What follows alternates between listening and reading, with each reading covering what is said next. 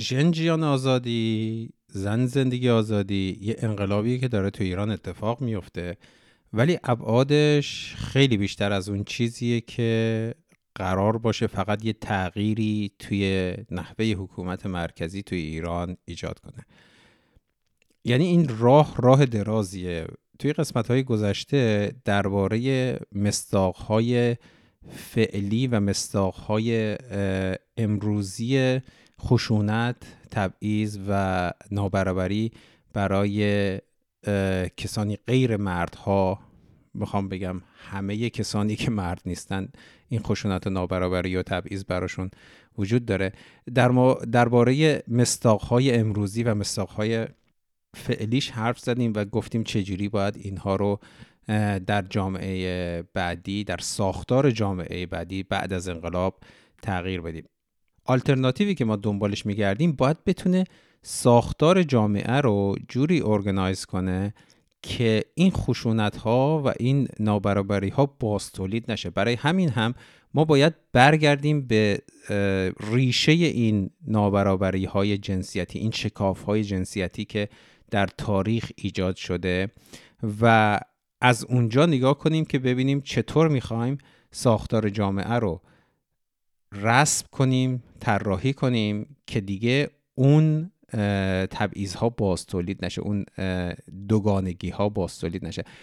این خیلی راه بزرگیه. این انقلاب زن زندگی آزادی همون جوری که من تو قسمت اول بهتون گفتم آغاز راهیه که ما باید در آینده به برابری برای همه افراد جامعه دست پیدا کنیم. به خاطر همینه که انقلاب زن زندگی آزادی انقدر به نظر من مهمه و یک تاریخ عظیمی رو خواهد ساخت بعد از خودش. برای همین هم تو این قسمت با کسی صحبت کردیم که توی زمین بازی داره اینها رو تمرین می‌کنه داره اینا رو توضیح میده داره ساختار سازی می‌کنه داره با مردم این این ساختار رو و این ریشه رو توضیح میده. و چاره راه برای خروج از این وضعیت دوگانه تبعیض آمیز سیستماتیک رو هم برامون ارائه میده. یک چیزی به نام مدرنیته دموکراتیک یا کنفدرالیسم دموکراتیک که دقیقا میاد دموکراسی رادیکال رو از کوچکترین ابعاد جامعه پایه پایه از آجرهای اولش می‌خواد بسازه و این رو ببره به بالای حرم برسونه. این یکی از مهمترین قسمت های دموکراسی در کاره که میاد همه ابعاد ستم رو در قالب این ستم جنسیتی هم می‌بینه. مهمان امروزمون مریم فتحی عضو شورای مدیریتی کجار که اگه دوست داشتید برید تو اینترنت درباره کارهایی که این این جنبش بسیار فرهیخته کرده من فکر می‌کنم این قسمت یه دریچه ای رو باز می‌کنه به آینده یعنی اون سوال هایی که ما داشتیم و اون ابهام هایی که ما داشتیم رو سعی می‌کنه برطرف کنه یا حداقل این رو برامون راهش رو ترسیم می‌کنه که چجوری این ابهام ها رو برای آیندهمون برطرف کنیم.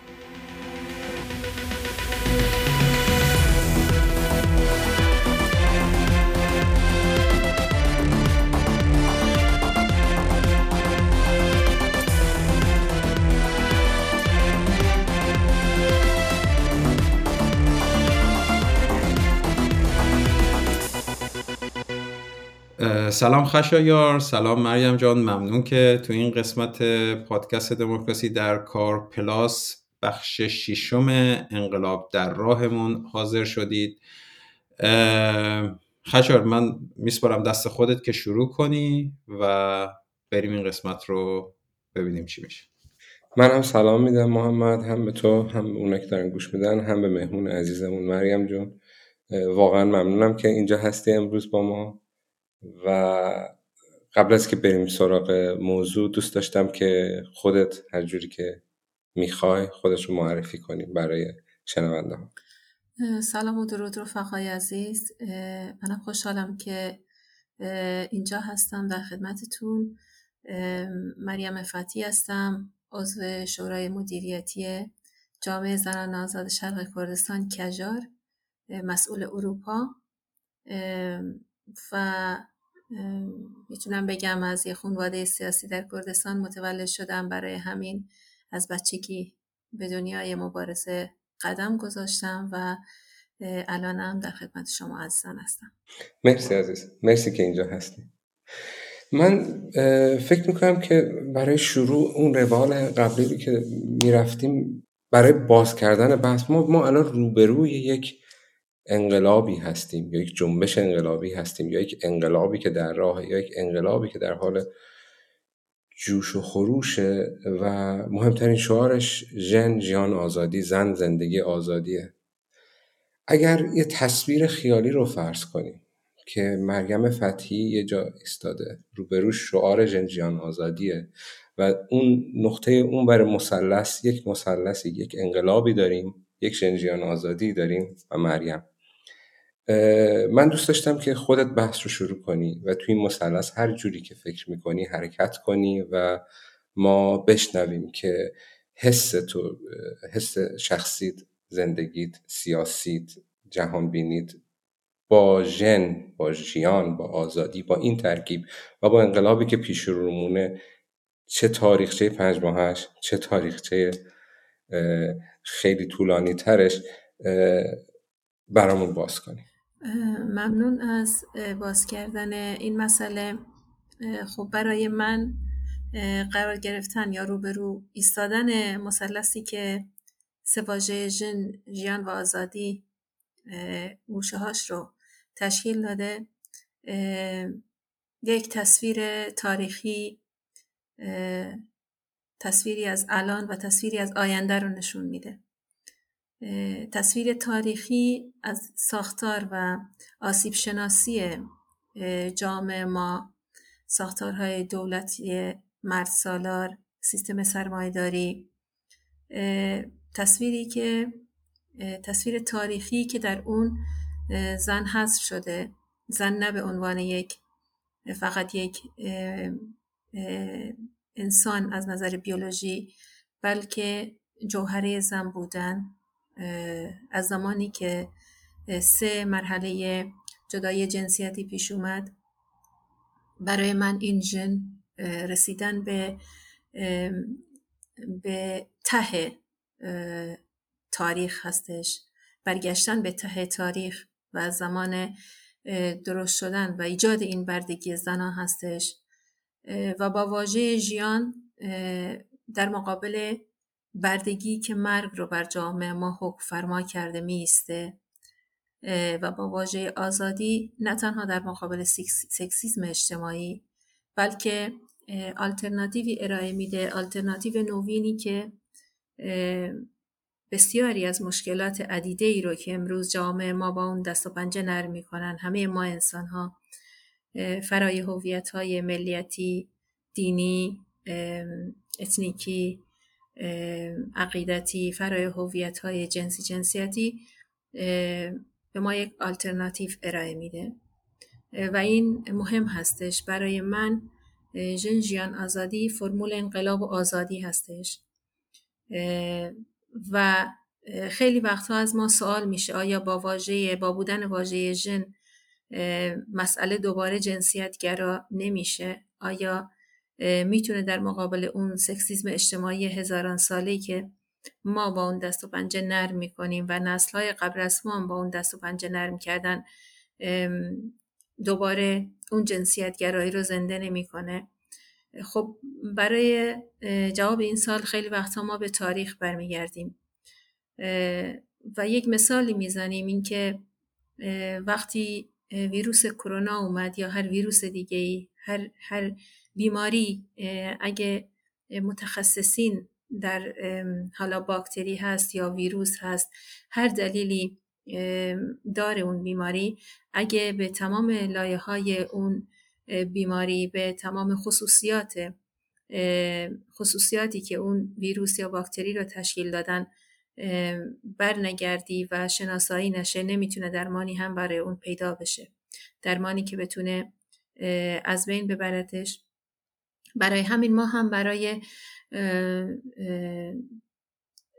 فهم فهم واژه ژن نیاز هست به تاریخ برگردیم. من اینجا می‌خوام اشاره کنم به سه مقطع تاریخی. سه مقطع تاریخی که اگه بخوایم از انقلاب نئولیتیک به اون بپردازیم سه مقطع بودن که شکاف جنسیتی میان انسان ها ایجاد کردن. و قطعا وقتی هم واژه ژن رو به کار می‌برم. در واژه ژن می‌خوام این رو بگم که به حاشیه رانده ها تمام هویت های جنسی جنسیتی رو کسانی رو که مورد تبعیض واقع شدن می‌خوام در واژه ژن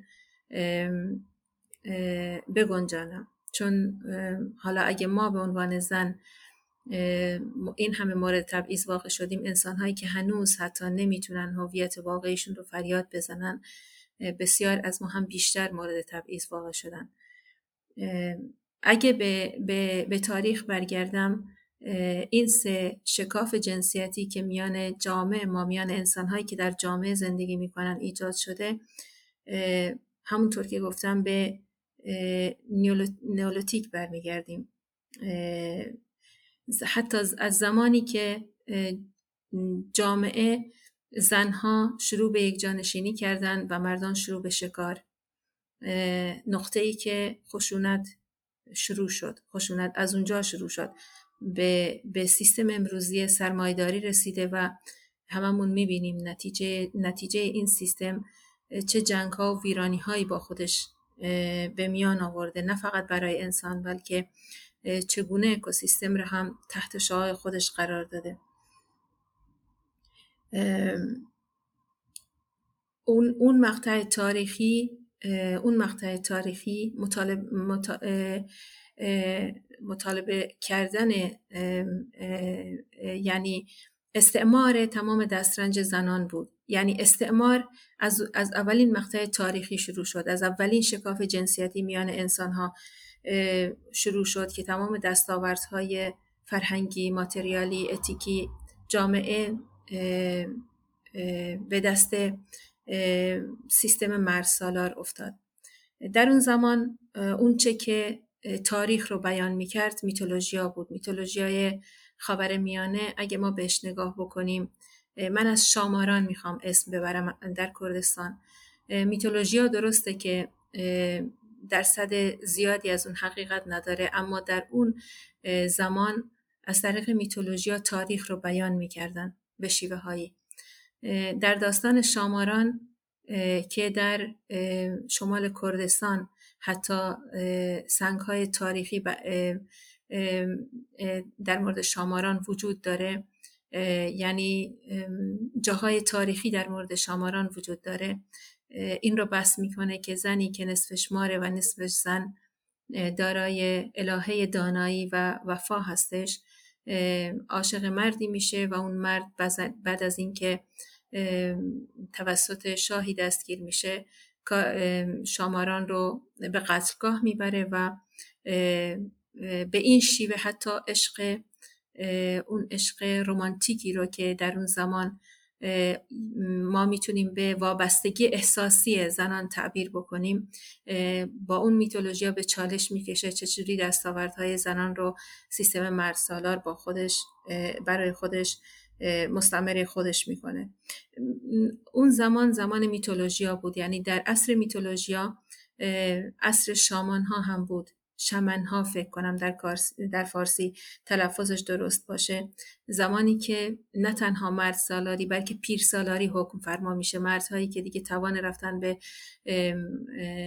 کارهای به جنگ به کارهای بیرون از بالاخره روستاها یا دهکده ها یا هرچی در اون زمان بوده نمی‌تونستن کارهای مردهای جوان رو انجام بدن. و مجبور به خانه نشینی می شدن اون زمان برای حفظ قدرت خودشون سیستم شمنها رو پای ریزی می کنن چرا؟ چون در اون زمان زنها در داخل جامعه مدیریت رو به دست داشتن و خب این مدیریت رو اون زمان مردها می‌خوان با زنها به تقسیمش برسن یعنی قدرت به دست بگیرن. و در اون موقع ما می‌تونیم اشاره کنیم که اون زمان بود که سیستم هیرارشی درست میشه. سیستم هیرارشی که تا امروز هم ما می‌بینیم نه تنها مدیریت دولت ملت ها بلکه سیستم هیرارشی و سلسله مراتبی ارتش هایی که وابسته به دولت ها هستند سیستم های اقتصادی می‌تونیم بگیم که اون نقطه نقطه شروع تمام این سیستم های هیرارشی و سلسله مراتبی بوده. و بالاخره این مردها کودکانی رو که به دنیا اومدن هم پرورش می‌دادن تا در آینده مردانی بشن که راه اونها رو ادامه بدن. ما به این شیوه دوره اول شکاف جنسیتی رو بررسی می‌کنیم. البته بر مستندات تاریخی هم در این مورد هست. حتی بناهای تاریخی یا میراث هایی که مونده از زمان سومری ها از زمان سومری ها در اون موقع. حتی سنگ های تاریخی هست که یک سری از این سنگ ها هم دزدیده شده و الان در موزه های آلمان و کشورهای اروپایی نگهداری میشه از سنگ های کوچکی که یک زن و مرد در کنار هم تراشیده شدن. از مناطق روژاوای کردستان از شمال سوریه و از منطقه بین النهرین قدیم یا همون مزوپوتامیا دزدیده شده و الان در موزه های اروپایی و موزه های شرقی از اونها نگهداری میشه. یعنی حتی اسناد تاریخی در این رابطه هم هست. حتی برای اثبات اون هم می‌تونیم می‌تونن کسانی که صدای ما رو گوش میدن به اینانا رو سرچ کنن در اینترنت حتما می‌بینن می آثار تاریخی از اون زمان. چطور جنگ بین خدایان مرد و خدایان زن وجود داشته. این بخش بخشیش مربوط به میتولوژیا هستش و نمیشه صد درصد روی اون به اون اعتماد کرد. ولی خب همونطور که گفتم در اون زمان میتولوژیا شیوه ای از تعریف تاریخ بوده. آنچه که در اون زمان روی می‌داده. در اون زمان اگر مقداری به جلو بیایم در تاریخ به زمانی می‌رسیم که دیگر از بدن زن فقط برای تولید مثل استفاده می‌شد و هرچه هم بچه پسر بیشتر بهتر چون قدرت شمنها قدرت اون زمان که دیگه به کم کم به فودالیزم می‌رسیم قدرت مردها بیشتر می‌شد قبیله ها تشکیل میشن. و در اون زمان خب سیستم مرد سالاری به یک مرحله تازه پا می‌گذاره. مرحله ای که هرچی پسر بیشتر باشه در قوم و قبیله در طایفه در عشیره نیروی دفاع اون قبیله نیروی دفاع اون حتی امپراتوری بیشتر هستش. خب ما جنگ های زیادی رو در طول تاریخ داشتیم که از مردان برای سرکوب استعمار از نیروی ماسکولینه برای این استفاده شده. و این مرحله رو می‌تونیم حتی به مرحله ای که به خصوصی سازی هم پا می‌ذاریم به خصوصی سازی پا می‌ذاریم نامگذاری کنیم. زمانی که دیگه بدن زن به عنوان اولین وسیله ای که وسیله ابزار برای سیستم مرسالاری قرار می‌گیره از می‌تونیم ازش اسم ببریم. اون زمان دیگه مرد قهرمان میشه و زن برده. یعنی اولین دوره بردگی زنا شروع میشه. زنایی که نگاهی ابژگونه به اونها روا داشته میشه و همونطور که گفتم برای تولید مثل کارهای خونگی و دیگه زن اون نقش اجتماعی خودش رو در اجتماع در مدیریت از دست میده. از دست میده و اگه اون رو باز بخوایم با واژه سیاست فرموله کنیم در اون زمان مسئولیت سیاسی از زن هم گرفته شده. چون سیاست اگه بخوایم تعبیری فرای اون چه که به ما گفتن براش تعبیری براش بیاریم سیاست هنر زندگی کردن هستش. هر انسانی چطور برنامه ریزی زندگی خودش رو بکنه هم چه در چه در حیطه شخصی چه در حیطه اجتماعی سیاست اون انسان برای زندگیش هست. هم هم فرد هم هم هم اجتماع. برای همین اون موقع دیگه زن از کاملا از هیته اجتماعی هست میشه. از مدیریت اجتماعی جامعه خودش هست میشه به داخل خونه ها کشیده میشه و اون زن خانداری میشه که امروز هم آثارش در, در جامعه ما پدیدا هستش.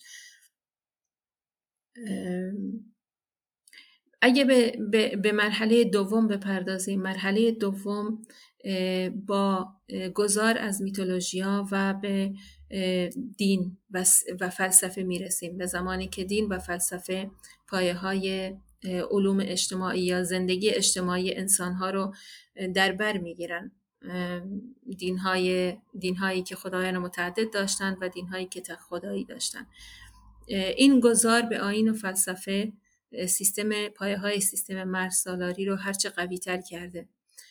چرا؟ چون ما فیلسوف های زیادی داریم در جهان. شما هر فیلسوفی رو که در چه در تاریخ معاصر چه تاریخ گذشته بخوایم بررسی کنیم در میان نوشته هاش هر چند کم هم باشه ما نشانهایی از سکسیزم از جنسیت گرایی و از مرد سالاری می‌بینیم حالا نمی‌خوام اسم ببرم ولی حتی نیچه به عنوان یکی از بزرگترین فیلسوفان دیدگاه های مرد سالارانش در مورد زنها و حتی خشونت کلامی که با کار می‌بره در مورد زنها هویدا هستش مدارکی هستن که وجود دارن. خب مسئله آین یا دین از, از مسئله فلسفه هم بسیار رادیکالتر در مقابل زنان ایستاد و زنان را از جامعه حذف کرد. حتی پیغمبرانی یعنی اولین پیغمبری که چند همسری رو به پراکتیک گذاشت عملی کرد خود ابراهیم بودش. اگه بخوایم به مسئله دین هم برگردش برگردیم. یعنی در این مقطع دین در مقطع دوم شکاف جنسیتی دین و فلسفه به خدمت سیستم مرسالاری در میان. خونواده ها شیوه هایی به خودشون می‌گیرن که معیار تشکیل خانواده معیار اخلاق اجتماعی معیار سیاست معیار دولتداری توسط دین مشخص میشه.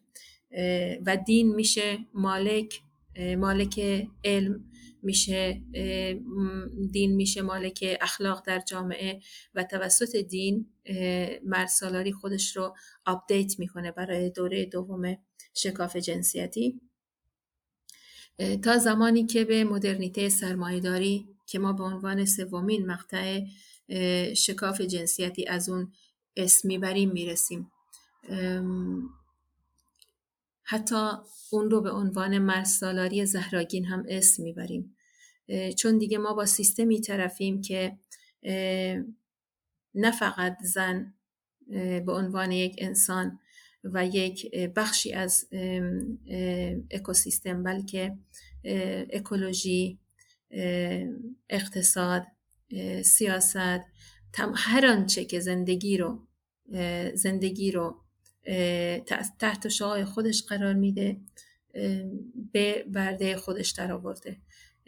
در علم می‌تونیم به علمگرایی اشاره کنیم. اون چه الان شرکت های بزرگ داروسازی شرکت های بزرگ حتی پزشکی و علمی که بمب هیروشیما رو ساخت. علمی که به خدمت, به خدمت در اومده و هم هم انسان ها رو هم هم انسان ها رو و هم تمام اکوسیستم رو با خطر مواجه کرده به خدمت سیستم مرسالاری سرمایداری درآمد. می‌تونیم دین به مرحله دینگرایی پا گذاشت و امروز می‌بینیم دینگرایی چطور به خدمت همون سیستم دولت ملت همون سیستم مرسالار در اومده.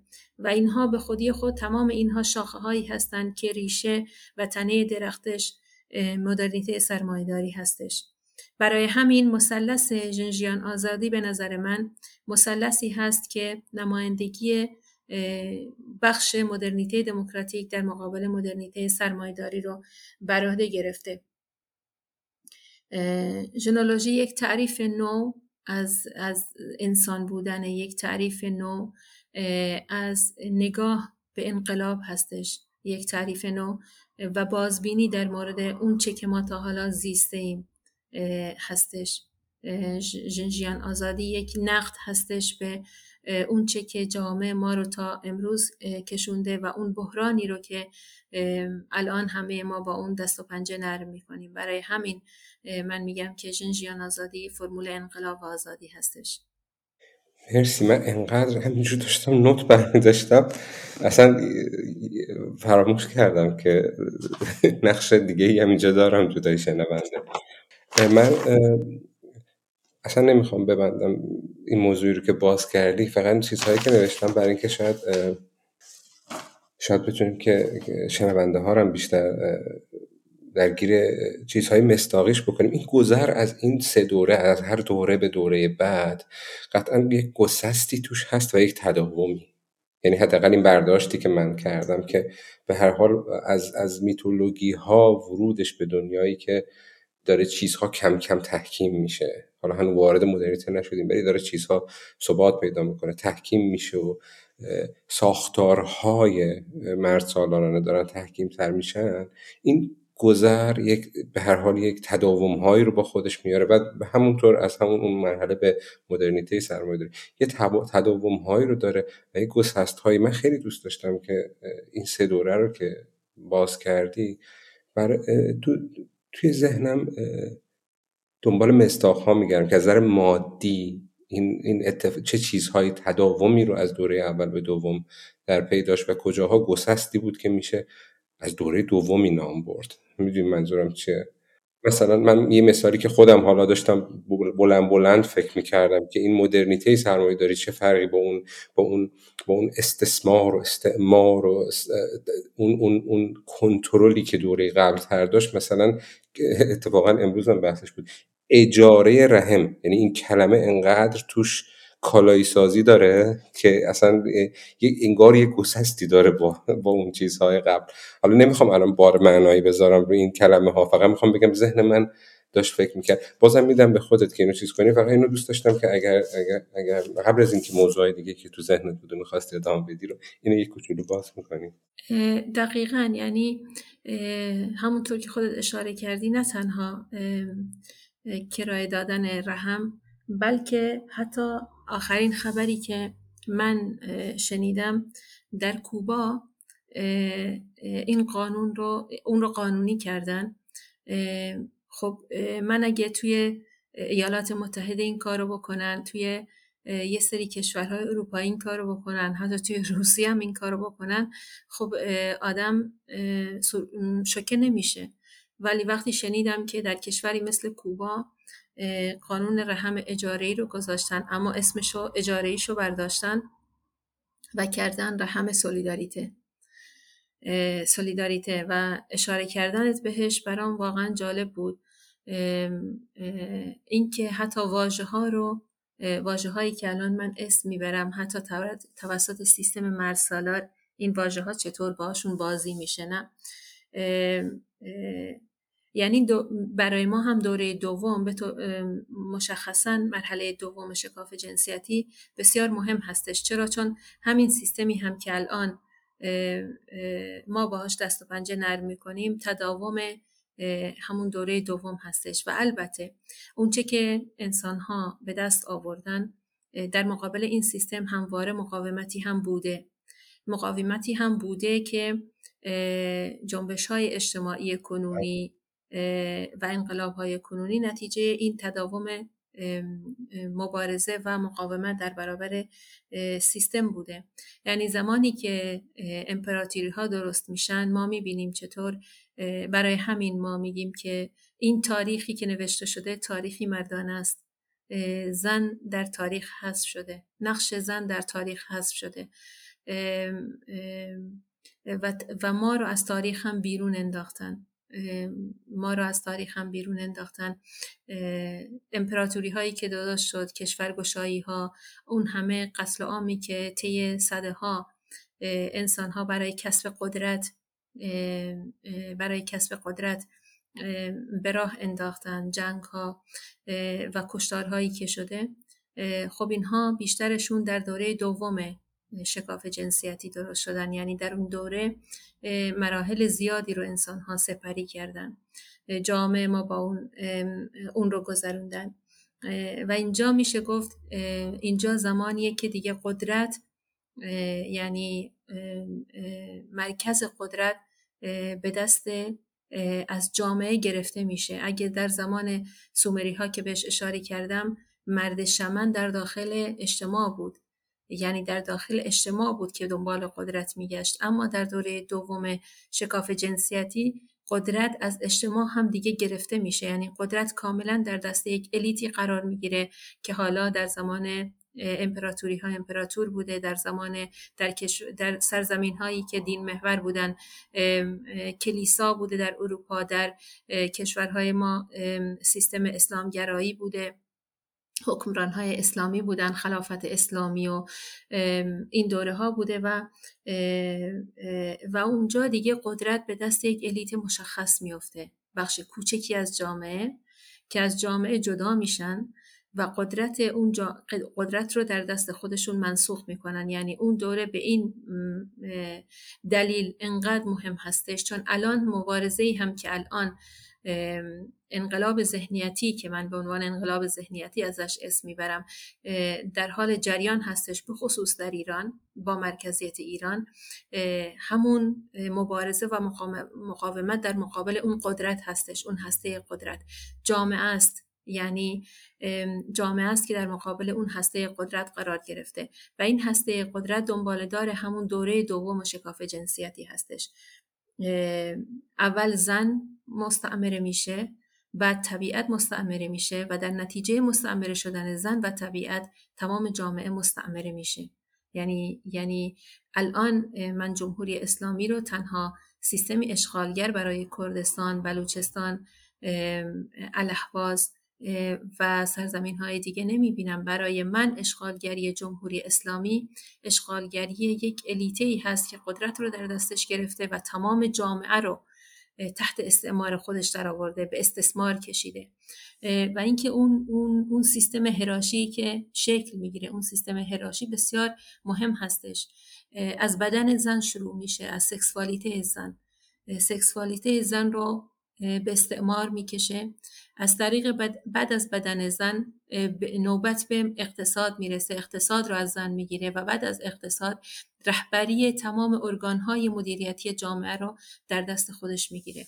و به این شیوه جامعه هم برده اون میشه. برای همین ما میگیم وقتی ما به مسئله زن برمیگردیم به عنوان سمبل بردگی تاریخی حتی رهبر اجلان بهش اشاره می‌کنه که زن بزرگترین ملت مورد استعمار و استثمار واقع شده است توسط سیستم. زن بزرگترین و قدیمیترین طبقه اجتماعی مورد استثمار و استعمار واقع شده است. از این دیدگاه هست که حتی می‌تونم اشاره کنم که ما یک تفاوتی با با جنبش کارگری داریم. یعنی جنبش زنان تفاوت دیدگاهی که به نسبت مسئله طبقاتی. نه فقط با جنبش کارگری بلکه در کل با سوسیالیسم رئال داریم. این هست که سوسیالیسم رئال فکر می‌کنه که طبقات صرفا مسئله از اقتصاد شروع شده و یک, یک بیرون از مسئله جنسی جنسیتی هستش ولی برای ما طبقات و ستم طبقاتی از زن شروع شده. این نقطه شروع هست که با هم اختلاف نظر داریم. و من فکر می کنم اینکه برگشتن به, به زن و گذاشتن اون ستاره بالای زن این رو نشون میده. حتی اگه به اتیمولوژی های واژه ها نگاه بکنیم ژن در کردی یعنی زن ژیان یعنی زندگی ژینگه یعنی طبیعت یعنی حتی در فارسی هم همینطوره. زن زندگی. این به معنای که برداشت غلط هم نشه. وقتی مسئله زندگی رو میاریم به معنای مسئله مادر شدن زن یا زایش یا بچه به دنیا آوردن نیست به هیچ عنوان. بلکه اون تمام اون چرا که زندگی جاندار و بیجان رو در اکوسیستم تحت شعاع خودش قرار میره و بر زندگی تاثیر می‌ذاره بر واژه زندگی بر شیوه چطور زندگی کردن منظور اون هست. برای همین اون دوره واقعا مهم هست دوره دوم شکاف جنسیتی چون مرحله که الان در اون قرار داریم مرحله تازه ای هست مرحله تازه ای هست و ما حتی اثرات دوره دوم شکاف جنسیتی رو تا حال هم در جامعهمون آشکارا داریم مشاهده می‌کنیم. یه خب من دوست دارم اون زن ستاره رو یه بار برگردیم بهش خیلی دوست دارم حالا حتما یه, یه جای بحث برگردیم.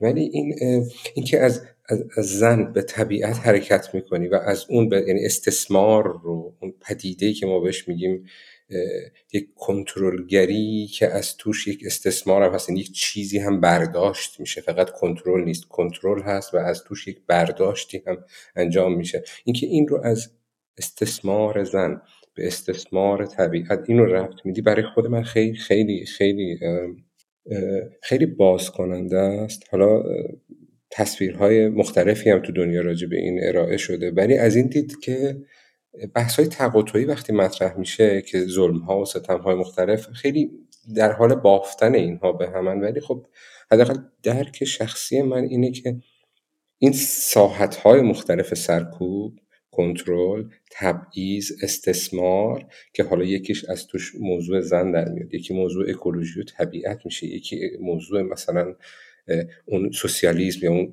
طبقه کارگر و از نظر مالی و برخورداری میشه.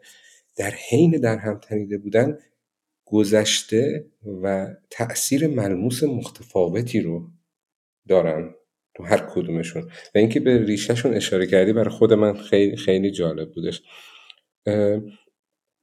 حالا قبل از اینکه حالا این نظامی که ازش صحبت کردی این نظامی که خیلی قشنگ اون هیرارکی رو به پاتریارکی اون نظام سلسله مراتبی رو که شاید در نگاه اول به اون نظام مرد سالانه یکی نشه چیز کرد. خیلی این مدلی که شما بافتیش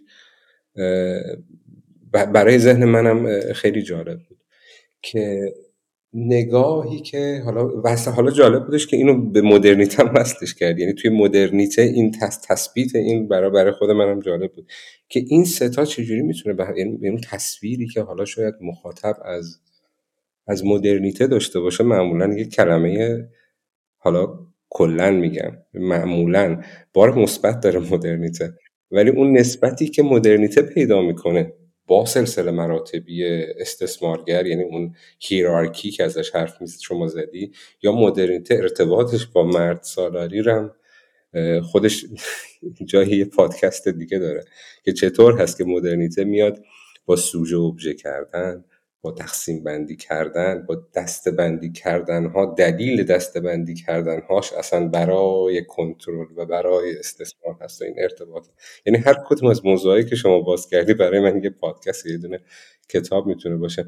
و قبل از که دوباره بدم به خودت این میون کلماتت که داشتی حرف می‌زدی از نظام حالا نظام هایی که اومدن جلو تو همه جا و از ایران هم اومدی بیرون فقط موضوعش رو حکومت خاص یک منطقه ای که داره یک ظلمی در ملیت های مختلف اینا می‌کنه نه بلکه یک الیتی که داره سواره داره کلا استثمار می‌کنه.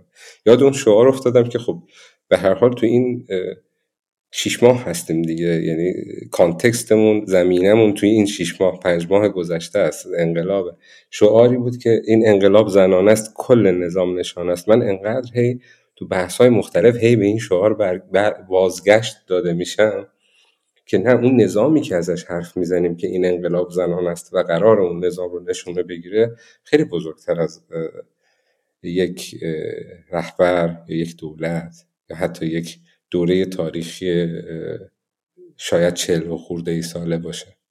من برمیگردم به خود میکروفون و حالا میگم برای من اون قسمت این که حالا یه بار یه تعریف کوتاهی از اینکه ژن به معنی به حاشیه های تمام هویت های جنسی و جنسیتی و توی این بحث آخرت یکم بازترش هم کردی تعریف اون زن زن زندگی آزادی رو.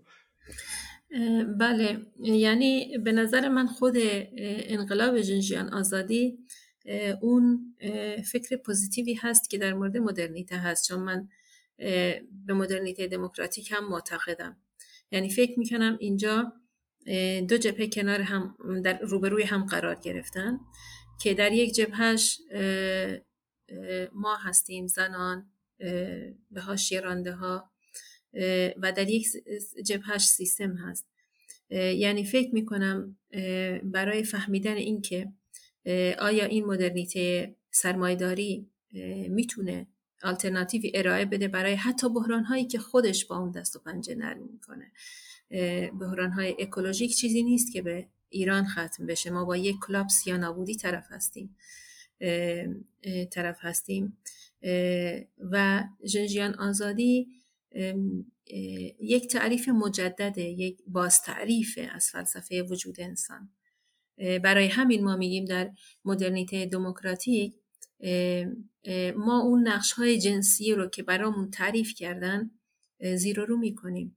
اگه بخوایم از خود سیستم براش مثال در بیاریم سیستم یک سیستم بینار هست. یعنی دو قطبی کردن همه چیز رو. از امپریالیزم جهانی در نظر بگیریم امپریالیزم شرقی و امپریالیزم غربی. بخوایم از دولت از منظر دولت و جامعه بهش نگاه بکنیم. دولتی هست جامعه هست در برابرش. زنی هست مردی هست. ظالمی هست مظلومی هست. استعمارگری هست ضد استعماری هست. یعنی فکر می کنم در مقطعی که ما قرار داریم اگه بتونیم اینها رو از هم تفکیک بدیم از هم تفکیک بدیم بهتر می‌تونیم به اون چه که اون, اون نستالژی یا, یا اون طعم شیرینی که مدرنیته سرمایهداری با دادن یک سری قول و قرارهای وعده های شخصی به انسان ها میده اون ایندیویدوالیزمی که ایجاد می‌کنه و انسان ها رو کارگر خودش می‌کنه و انسان ها از کارگر بودن سیستم هم خوشحالن خوشحالن که برای سیستم کار می‌کنن خوشحالن که و به این شیوه سیستم انسان ها رو در دایره مرسالاری سرمایداری نگه میداره. فکر می‌کنم این انقلاب بر ضد این نقش های جنسیتی که برای ما تعریف شده این دو قطبی که در که در زندگی و در جامعه ایجاد کردن یک آلترناتیو نوبینار هم هستش. برای همین اون واژه ژن انقدر مهم هست در بودن جنشیان آزادی. چون هسته رو و رهایی زن رو نه برابری زن و مرد رو چون جنجیان آزادی معتقد به برابری زن و مرد نیست. جنجیان آزادی معتقده که فقط زنها هم در الان برده سیستم نیستن بلکه تمام افراد جامعه فرای هویت های جنسی جنسیتی مورد بردگی و استعمال قرار گرفتن. برای همین اون نقش های جنسیتی رو که برای ما تعریف شده و اون رابطه میان انسان ها و رابطه میان انسان و طبیعت رو باز تعریف می‌کنه و به این شیوه میشه مدرنیته داری رو شناخت بهتر شناخت بهتر شناخت و اون سیستم بیناری هزاران سال هست که موجود هستش. این هست که اون شکاف های جنسیتی رو به هم متوسل می‌کنه و اینکه ما چقدر کاپاسیته این رو داشته باشیم که خودمون رو سازمان بدیم و در مقابل این سیستم بیناری یک سیستم نوبینار یک راه سوم قرار بدیم و اینکه همیشه فاز مثبت و منفی که سیستم ایجاد کرده قرار نباشه بر اون فاز مثبت و منفی ما قدم بگذاریم بلکه خودمون اون اراده ای رو که از ما گرفتن به کار بگیریم اون اراده رو پس بگیریم برای رهایی بجنگیم نه برای برابری. فکر می‌کنم جنجان آزادی این فرمولی هستش که می‌تونه مدرنیته دموکراتیک رو چهره واقعی مدرنیته دموکراتیک رو بهتر از همیشه نشون بده. همین الانش هم اون انقلابی که که در ایران هستش به نظر من یک انقلاب هست و فکر می‌کنم می‌تونیم به اون هم بپردازیم. چرا یک انقلاب؟ چرا مثلا رفتن جمهوری اسلامی و آمدن یک سیستم دولتی دیگه جوابگو نخواهد بود. انقلاب نیست ولی اون چه که از لایه های زیرین جامعه از به رانده ها اون چه که بر از بین بردن تبعیض میان انسان ها تاکید می‌کنه می‌تونه یک انقلاب باشه می‌تونیم به اون هم بپردازیم. بنابراین فکر می‌کنم با بحرانی که امروز طرف هستیم این دیدگاه که اگه مدرنیته سرمایه داری هست ما می‌تونیم یک مدرنیته دموکراتیک رو هم تشکیل بدیم و این مدرنیته دموکراتیک ادامه همون مبارزه و مقاومت هستش که در دوره های شکاف جنسیتی بر علیه سیستم بوده و تا امروز هم ادامه داره. البته خودش رو update کرده. ما مشکلی که داریم این هست که سیستم سرمایهداری معمولا خودش رو update می‌کنه. ولی بیشتر جنبش های اجتماعی نتونستن یا دیر رسیدن به update کردن خودشون. برای مقابله با سیستم سرمایهداری برای همین هست که عقب هستیم. از سیستم سرمایهداری که نیروی سیستم سرمایهداری بیشتر از ماست. و نیاز هست به سرعت خودمون رو سازماندهی بکنیم. که بتونیم ساختارهای اجتماعی روانی رو تشکیل بدیم که بتونه در مقابله با این نظام سرکوبگر بیسته. یعنی می‌تونم در جواب سوالتون به این شیوه پاسخ بدم. حالا من قبل از اینکه دوست دارم مدرنیته دموکراتیک رو یکم باز کنی ولی قبلش می‌خوام اول متوجه شم که من درست درست فهمیدم یا نه. چون از مثلا این دو قطبیگری یعنی اینکه چیزها رو مدرنیته سرمایه داری یعنی الان راجع به اون دارم صحبت چیزها رو دو قطبی می‌کنه یا چند قطبی اصلا کتگوری بندی می‌کنه دسته بندی می‌کنه که کنترلی داشته باشه که استعمار کنه. و چیزها رو حالا سوژه اوبژه رو یه جور میارم تو اون زبان شما ایندیویدوالیسم اون انسانهای تنهایی که نیروی کار شدن و در دایره مرتالاری سرمایه دارانه نگه داشته شدن.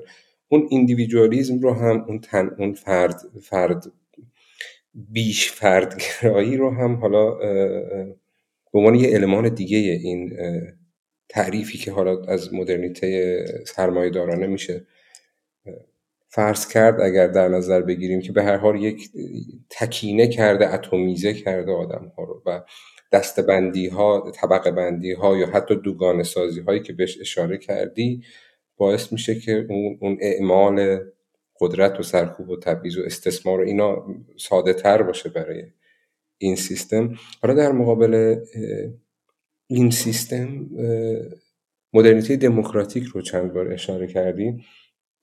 ولی خب نمی‌دونم ذهن من برای مدرنیته سرمایهداری مستاق داره. یعنی از از از تبعیض توی جن، جن، جنسیت و مسائل جنسی و جنسیتی تا مسائل قومیتی و نژادی و ملی و اینها تا مثلا سرکوب در مورد حاشیه و مرکز یا موضوع زن و مرد. تمام این دوگانه هایی که بهش اشاره کردی.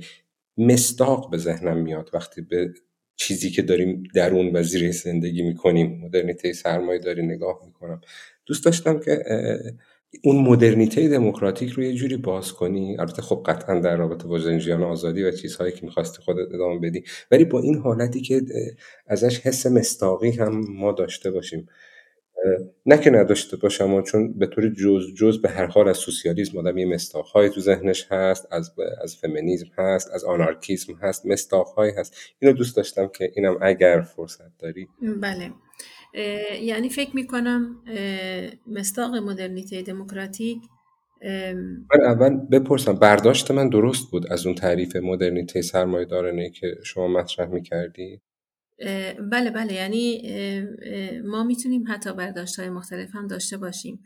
نیاز نیست برداشت همون کاملا ولی بود. مستاق همون برداشتی بود که منم داشتم. ببینید یعنی پشت شعار جنجیان آزادی یک فلسفه هست یک مانیفست هست.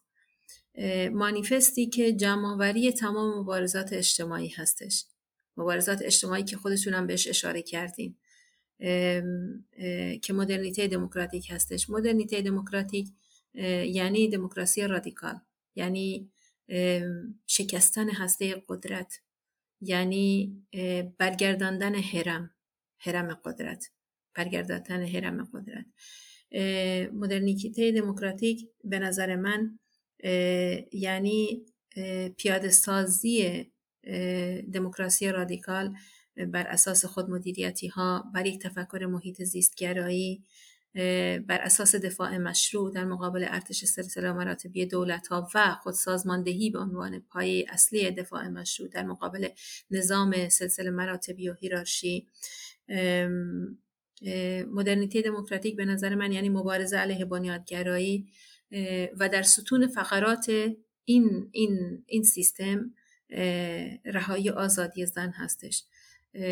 زنان یعنی در طول تاریخ اثبات کردند که روحی ضد دولتگرایی دارن.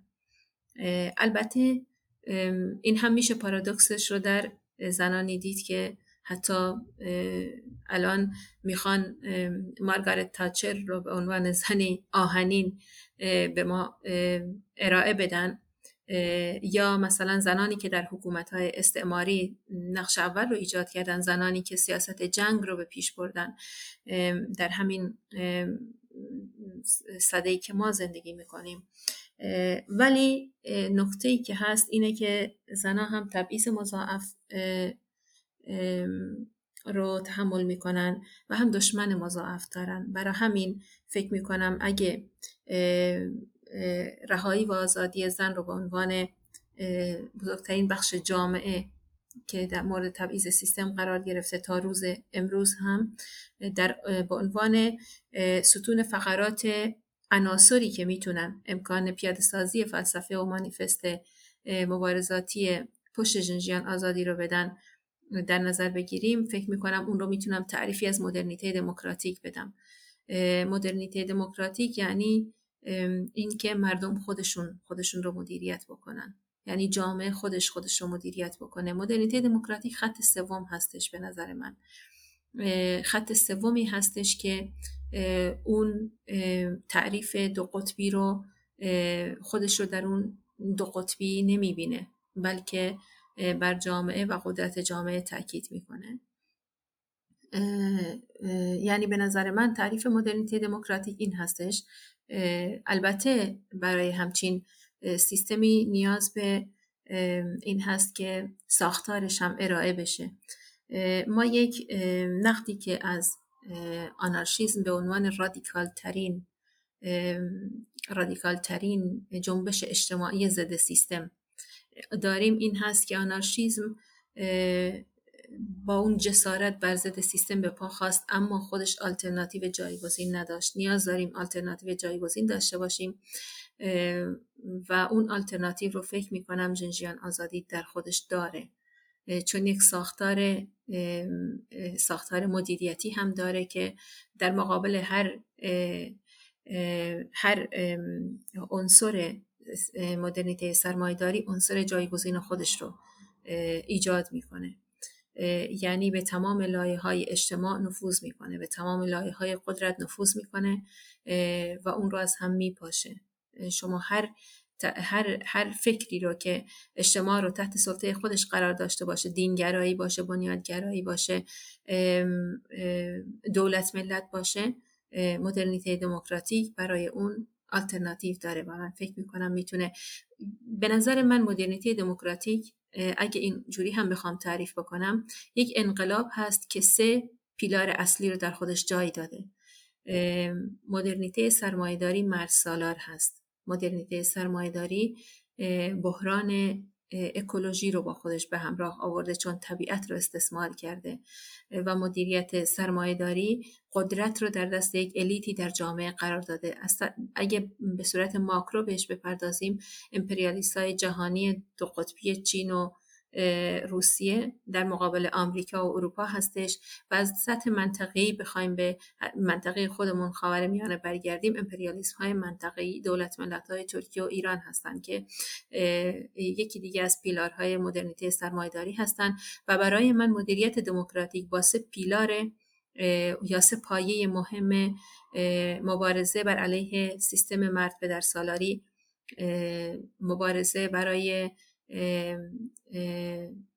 برگرداندن رابطه طبیعی انسان با طبیعت برگرداندن این تفکر که انسان بخشی از طبیعت انسان مالک طبیعت نیست و با محیط زیستگرایی و همچنین با خودسازماندهی و خودمدیریتی جوامع با این سه بنیان مهم در در مقابل مدرنیته سرمایداری قرار گرفته. می‌تونم بگم این سه بنیان یعنی ضد پدر سالاری بودنش یا ضد پاتریارکال بودنش اکولوژی و محیط گرایی که در خودش جای داده و خودسازماندهی و خودمدیریتی سپایی هستند که می‌تونیم اون مدلیته دموکراتیک رو با اون تعریف بکنیم. من این سیستم مبارزه با یعنی سه, سه, سه تا, سه تا ستون براش گذاشتی که سیستم مرد سالاری پدر سالاری اون سلطه‌ای که توش هست اون تبعیض و سرکوبی که توش هست یک یک ستون مبارزه با اینه. یه ستون مبارزه با برگردوندن اون رابطه با طبیعته که که که اونم از حالت استثمار و مالکیت و اینا در بیاد. یه بخشی هم خودگردانی خودمدیریتی. این سه تا ستون رو که گفتی الان هرچی دارم فکر می‌کنم که یک مثال خاصی رو بتونم پیدا کنم که این ستا رو تو هم داشته باشه و مثلا با اون مثال بریم جلو که خب الان مثلا یک یک یک ساحتی از زندگی زیر سیستم مدرنیته سرمایه دارانه هم قسمت پدر اون ستون پدر سالارش هم ستون استثمار طبیعتش و اون ستون استثمار اقتصادیش یعنی اون هیرارکی ساماندهی جامعهش داره یه, داره یه جوری پیش میره که آلترنتیوش مثلا حالا با این مبا سه ستون مبارزه ای که جنجیان آزادی و مدرنیته دموکراتیک پیش می‌بره یه جوری دیگه قراره بشه. شاید اینجا اتفاقا نقطه خوبی باشه که وارد قسمت دوم پادکست باشیم. یه ذره یه ذره به اون, اون, اون تصویر آینده ای رو که تو ذهن هممون هست رو بیاریم رو زمین که آره که اون اون اون مبارزه با سیستم پدرسالاری برگردوندن رابطه با طبیعت و اون خودگردانی یعنی اون دوگانه حکومت جامعه رو برداشتن یا حل کردن اون مبارزه به نتیجه فکر کنیم رسیده یا یه امید یا یه, یه رویا پردازی با هم می‌کنیم که فرض کنیم رسیده. اون جامعه چه شکلیه؟ یعنی نه فقط کلیتش رو ها مثلا یک اتفاقش مثلا تولید فلان وسیله مورد نیازش یا یا یا تقسیم سودش یا تصمیم های کوچیکی که حالا مثلا ممکنه توی نگم هم حالا یه, ش... یه دهی یه شهری یعنی قشنگ یه, یه جمعیت بزرگ این اینا رو دوست داشتم که چشم. تو خیلی برام جذابه هی من اینجوری برمیگردم مستاقی اینا. نه نه اتفاقا مهم هستش. چون تئوری ما می‌تونیم ساعت ها بحث کنیم ایدئالیسمی داشته باشیم از یک دنیایی که می‌خوایم ولی مهم هست چقدر اون سیستم عملگرا هستش در زمین واقعی. من فکر می‌کنم الان دو مدل هست که ما می‌تونیم به عنوان الهام گرفتن از اونها چون هیچ مدلی نمی‌تونه در جای دیگه کپی بشه. همونطور که مدل های سرمایداری جهانی سیستم دولت ملت رو که صد سال گذشته آوردن توی خاور میانه تا حال هم هیچ انسانی نتونسته آشتی با آشتی زندگی کنه اونجا. نه آشتی با خودش داشته نه با انسانهای دیگه نه با هویت‌های دیگه نتونسته جوابگو باشه.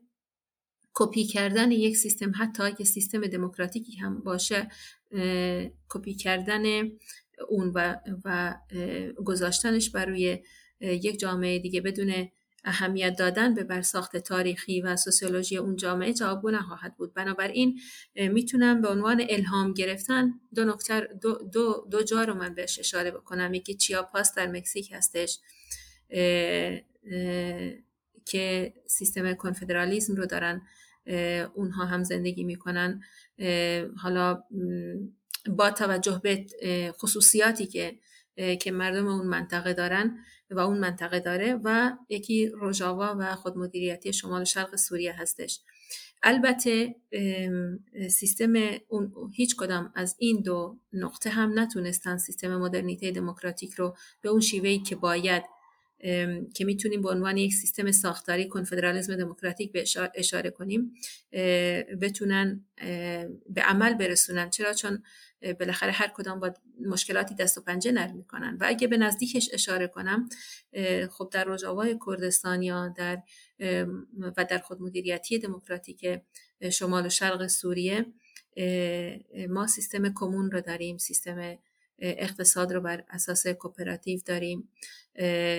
و یک فکر می‌کنم یک باز تعریف نو هستش از چگونه انسان ها می‌تونن در همون خاور میانه ای که اون همه جنگ و ویرانی هست برای خودشون خلاقیت به خرج بدن و خودشون رو سازماندهی بکنن. اگه بخوایم از اون الهام بگیریم به نظر من سیستم کنفدرالیسم دموکراتیک می‌تونه جوابگو باشه. چرا می‌تونه جوابگو باشه؟ چون یک سیستمی هستش که عملگرا هستش. یک, یک سیستم شهروندی هست که جامعه می‌تونه خودش رو بر اساس اون سازماندهی بکنه. به نظر من کنفدرالیسم یک آلترناتیو نوینه. کنفدرالیسم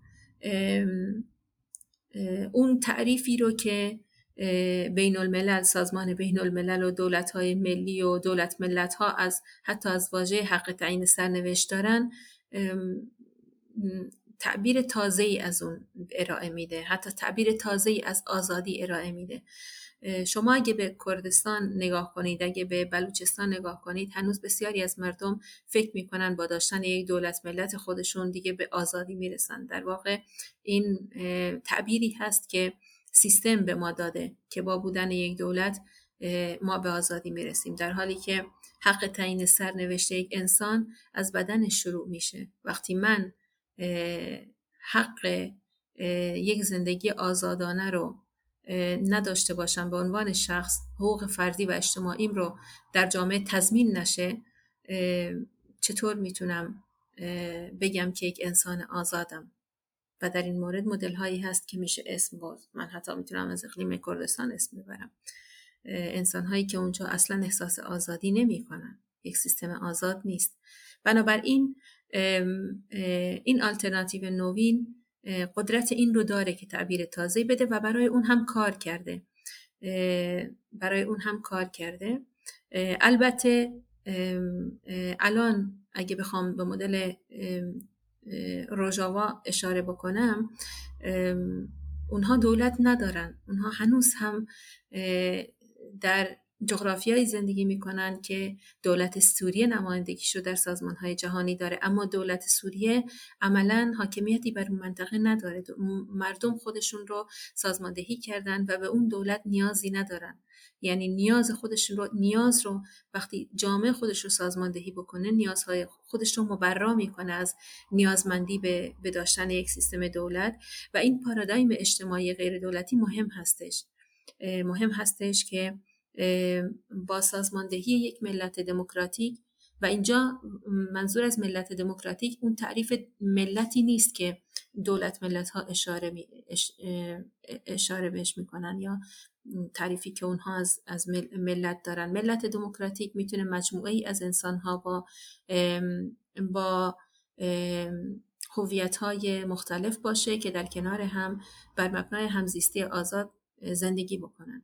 خب اینها می‌تونن این این این این پارادایم اجتماعی غیر دولتی می‌تونه در قالب کمون ها خودش رو سازماندهی بکنه.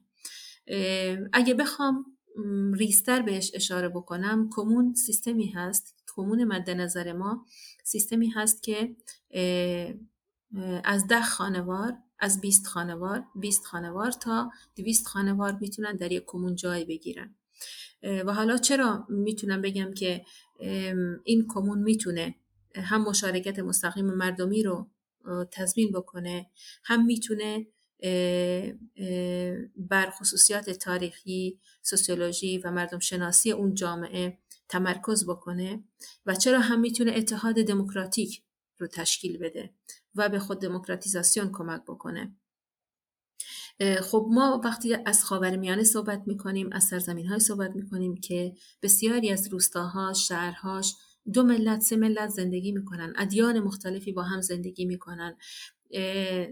که همواره دولت ها سعی کردن از این از این ثروتمندی تاریخی از این ثروتمندی فرهنگی برای تفرقه انداختن بین انسان ها و حکومت کردن خودشان خودشون استفاده بکنن. خب با سیستم کمون اون رو میشه رفت کرد. بسیاری از مشکلات رو میشه رفت کرد. خب وقتی بین در یک روستایی کمونی تشکیل میشه یا در یک محله شهری کمونی تشکیل میشه سیستم کمونی که مد نظر ما هست این هستش که از هر خانواده یک نفر در این کمون جای می‌گیره. یک نفر جای می‌گیره. و هر سال این کمون ها تازه میشن. هر سال این کمون ها تازه میشن حتما باید 50 درصد کمون ها غیر مرد باشن زن باشن یا انسانی که حالا تو روژاوا این هنوز امکان پذیر نشده و با شرایط برای همین میگم هم عملگرا هست هم منعطف هستش. الان ما مسئله LGBTQ یا فعالین کویر ما توی ایران مسئله زنده ای هست. مسئله ای هست که خودشون اصلا به حدی رسیده که خودشون رو سازماندهی کردن. بنابراین اگر در روژاوا هنوز کمون ها میگن باید 50 درصد زن باشه ما در فردای روشهلات یا ایران می‌تونیم کمون هایی تشکیل بدیم که تنوعات هویتی در نظر گرفته بشن. جنسی جنسیتی برای مشارکت در کمون ها الان در اون چی که در روژاوا هست بخوام ازش مثال ببرم 50 درصد باید زن باشه و اون خونواده ای که نماینده یک سالش مرد هستش سال بعدی حتما باید نماینده زن در کمون شرکت بکنه. به این شیوه یک, یک مشارکت دوره‌ای دوره ایجاد میشه. همچنین این کمون ها دارای رؤسای مشترک هستند رؤسای مشترک حالت پرتابوز را دارن یعنی سخنگوی کمون هستند حاکم نیستن بر کمون. این هم مهم هست که به نقششون اشاره بشه.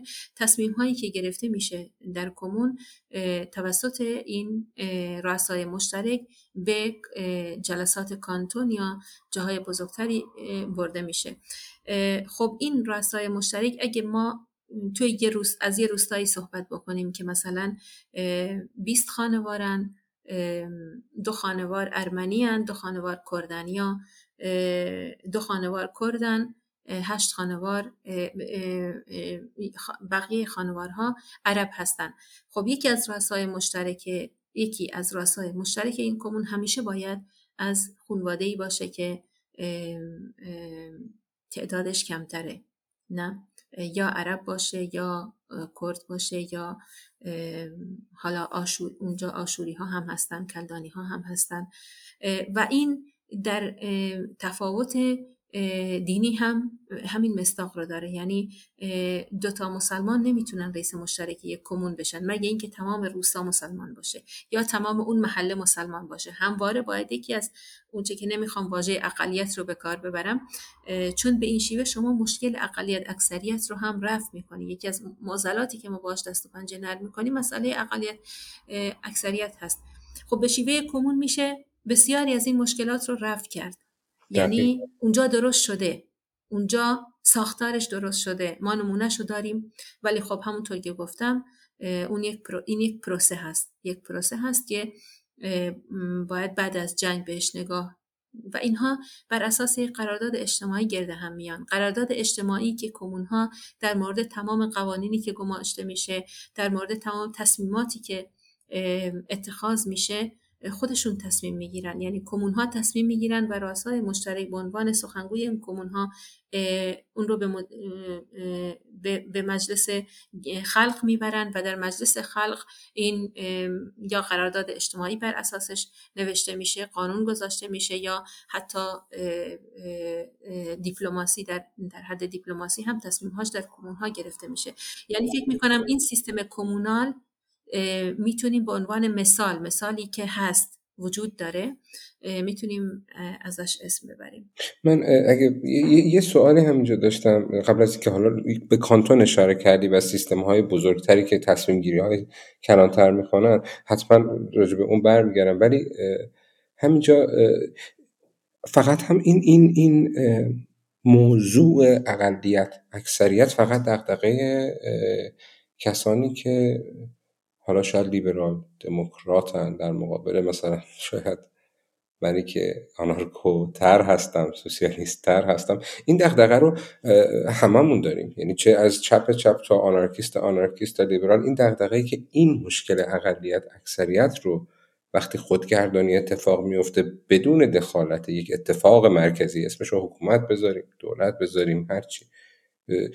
شورای مرکزی اسمش رو هر چی بذاریم بدون دخالت اون چطور میشه این موضوع اقلیت اکثریت رو حرکت؟ خیلی خوشحالم به این مثال اشاره کردی چون دغدغه طیف های مختلف سیاسی هست که خودگردانی دموکراسی رادیکال. حتی اگر آری اون رو چجوری حل کنیم؟ این مثالی که گفتی که حالا مثلا اگر دو تا خانواده ارمنی هم هست این رؤسای مشترک باید از, از اونهایی که به هر نحوی تو اون حالا بازم منم همون کلمه رو استفاده می‌کنم. کلمه ماینوریتی رو از اون هستن هم انتخاب بشه. این خیلی ارزشمند برای حالا نمی‌دونم برای خود من شاید برای شنونده هایی که توی ذهنشون این موضوع اقلیت اکثریت خب اگر یه چیزی شورایی کوچیک خودگردانی تصمیم گیری بشه و اگر اون جمع کوچیک مثلا در مورد یه موضوعی حالا به هر دلیلی نداشته باشه اون باز بودن رو.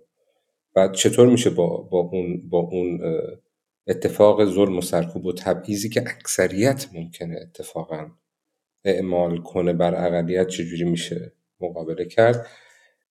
خیلی مثال بر من باز کننده بود یعنی خوب شد خوب شد سراغ مستاق هم رفتیم. من این مثال دیگه اومد تو ذهنم مثلا بیشتر اون خودگردانی حالا به هر حال ما الان لوگوی دموکراسی در کار جلوی من هست. دموکراسی در کارم موضوعش اینه که از از از از, از, از هشت صبح تا پنج بعد از ظهر رو شروع کنیم دموکراتیک تا برسیم به بالا تا ساختارهای بزرگتر. اینم جلوی روی من هست. برام این موضوع خودگردانی حالا نه فقط خودگردانی سیاسی و تصمیم هایی که باید گرفته بشه نه فقط خودگردانی بنگاه اقتصادی که داریم حالا تولید مثلا کاشی هست یا نمی‌دونم تولید لوله هست یا کاشت محصول کشاورزی نه فقط خودگردانی به معنی مدیریت این پروسه تولید بلکه خودگردانی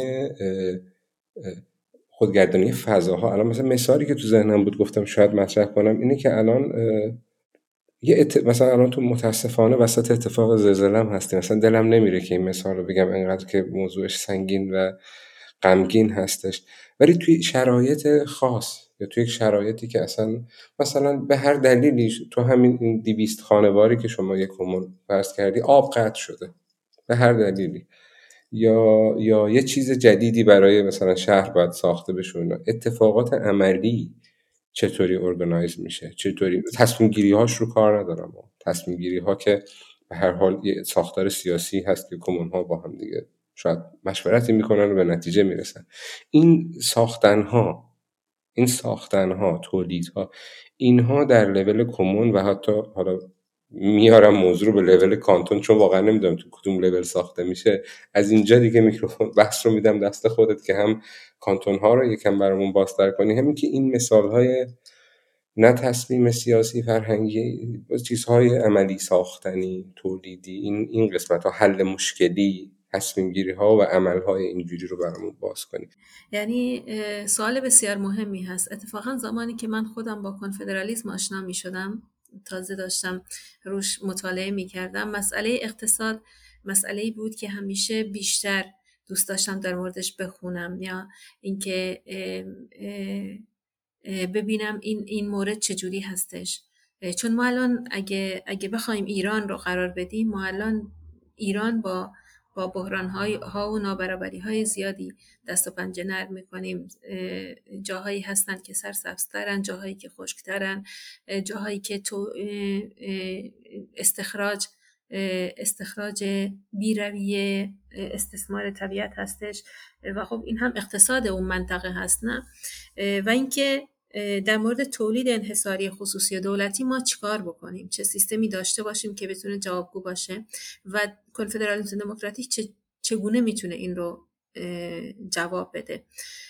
یه بار از یه استاد دانشگاهی در اسپانیا پرسیدم. گفتم ما چه کار باید انجام بدیم؟ که بتونیم این مسئله رو در سرزمین های خودمون بخصوص که اون بر اکولوژی هم تاثیر مستقیم می‌گذاره مسئله تولید. مسئله تولید نه فقط طبقات مسئله طبقاتی بلکه اکوسیستم رو مستقیما هدف قرار میده. شرکت های ترانسناسیونالی که تمام زمین رو با خطر مواجه کردن. همین تو زلزله از زلزله اسم بردین. سیاست ملیتاریزاسیونی که اردوغان طی این سالها در پیش گرفته تمام بودجه هایی که برای خرید وسایل نظامی و جنگ جنگ و آشوب در حمله به روژا و حمله به کردستان به کار گرفته. از اون اقتصاد آیا نمی‌تونست استفاده بکنه و طوری ساخت و ساز رو در ترکیه مدیریت بکنن که این فاجعه انسانی به بار نیاد؟ داریم از از کشته شدن ده ها هزار انسان اسم می‌بریم به خاطر زلزله. خب اینها وقتی من از ایشون سوال کردم گفتم یک فیلسوف آنارشیست بود اتفاقا. گفتم ما چی کار بکنیم؟ گفت هر کاری را که ما انجام دادیم شما انجام ندید جوابش برام خیلی جالب بود. خیلی کوتاه رک و سریح بود. چرا؟ چون وقتی از خاور میانه حرف زدم خودشون هم میگن. کشورهایی که جهان سوم یا همون همون بر اون تعریفی که مدرنیته سرمایه داری داره ما رو یعنی سرزمین های ما رو به اون چشمی نگاه می‌کنن که اینها رو هرچی بر ساخت روی زمین و زیر زمینشون هست ما باید ببریم و انسان های اونجا براشون اضافه. یعنی این دیدگاه رو به نسبت ما دارم و اون که ما چیکار بکنیم کارایی بکنیم که اونا کردن یا کارایی انجام ندیم که اونا انجام دادن. خب این, این, این سوال مهمی هست. چون اقتصاد رو در این سیستم سرمایه داری که الان بر دنیا حکم فرما هستش اقتصاد رو تحت شعا قرار میده. تحت شعا قرار میده و یک گره کور هستش. یک گره کور هستش. برای همین ما برای اون هم از اقتصاد کمونال یا به شیوه کوپراتیو صحبت می‌کنیم. معتقدیم که تولید که مسئله تولید بخصوص که در سرزمین های ما مسئله بسیار مهمی هست از طریق مؤسسه های اجتماعی و تعاونی کنترل بشه نه از طرف مؤسسه های خصوصی. یعنی خصوص... باید جدی بر ضد خصوصی سازی مبارزه بکنیم. و اینکه هدف از تولید چی هستش؟ هدف از تولید چی هستش؟ آیا اون همه نفتی که استخراج میشه اون همه گازی که استخراج میشه آیا مردم از اون سود می‌برن؟ یا در خدمت سیاست امپریالیزم منطقه‌ای دولت ملت ها قرار می‌گیره یا در خدمت ملیتاریزاسیون قرار می‌گیره؟ خب این مسئله ای هست باید باید روش فکر بکنیم که ما چجوری به جامعه ای فکر کنیم که تولید صرفا برای رفع نیازهای مردم اون جامعه باشه نه برای سودهای خصوصی و سودهای کلانی فرامنطقه‌ای فرامنطقه‌ای. یعنی فروش نفت و خریدن اسلحه یعنی ضربه زدن از پشت به جامعه. خصوصی سازی یعنی ضربه زدن از پشت به جامعه. و اینکه تمام آینده و منابع مالی و مالی و منابع طبیعی یک منطقه رو در اختیار شرکت های یا شرکت های فراملیتی قرار بدن. یعنی بردن جامعه به مسیر مرگ به مسیر نابودی. و اونجا هست که واژه زندگی هم معنا پیدا می‌کنه. در جنجیان آزادی می‌خوام بهش برگردم. برای همین به نظر ما تولید باید بر اساس نیازهای جامعه باشه و اینکه اینها چجوری با هم رابطه برقرار کنن قطعا طرحش تضمین اتحاد هست. یعنی به دنبال مکانیزمی بود که اتحاد ملیت و اتنیک های سرزمین ها رو به اونها برگردونه. و اینجا دیگه فقط از سرزمین های داخل مرزهای دولت ملت ها صحبت نمی کنم بلکه از برداشتن مرزهایی صحبت می کنم که میان انسان ها به اسم دولت ملت گماشته شده و اتحاد اونها رو به خطر انداخته. فکر می کنم این اتحاد نه فقط می‌تونه در مقابل سیستم مرکزگرا جوابگو باشه بلکه می‌تونه در مقابل این مسئله طبقاتی هم جوابگو باشه. اگه ملیت ها بتونن به یک اتحادی برسن قطعا در آینده می‌تونن پشتیبان همدیگر هم باشن. زمانی که کوبانی آزاد شد کمک های زیادی از طرف مردم دنیا به کوبانی رسید برای دوباره بازسازی کردنش. خب کوبانی سمبل مبارزه علیه داعش بود. کوبانی جایی بود که شکست داعش از اونجا شروع شد. کوبانی جایی بود که دو ماه تمام تنهای تنها در مقابل داعش ایستاد. بعد از دو ماه کمک به کوبانی رسید. و مردم دنیا این رو دیدن. و برای بعد از آزادسازی کوبانی و ایجاد سیستم خودمدیریتی کمک های زیادی به, به کوبانی می رسید خب کوبانی درست شهری ویران بود ولی باید اونجا به رقه هم فکر می شد به رقه هم که ویران شده بود. اما چون پایتخت داعش بود چون اون مقاومتی که در کوبانی شده بود در مقابل داعش در رقه انجام نگرفته بود اون اون دید اون اون دیدی که به کوبانی داشتن به رقه نداشتن. خب رفقا چیکار کردن؟ اون کمک هایی رو که به کوبانی می‌رسید همش همش رو که برای کوبانی نگه نمی داشتن بسیاری از این کمک ها به رقه فرستاده شد تا در آبادسازی رقه به کار گرفته بشه. حتی چند سال پیش خود شهردار رقه که البته دو تا شهردار داره چون تو این سیستم شهرداری ها خودگردان هستن و داره سیستم شهردار مشترک هستن. یعنی شهردار مشترک رقه به عنوان بهترین شهردار سال انتخاب شد.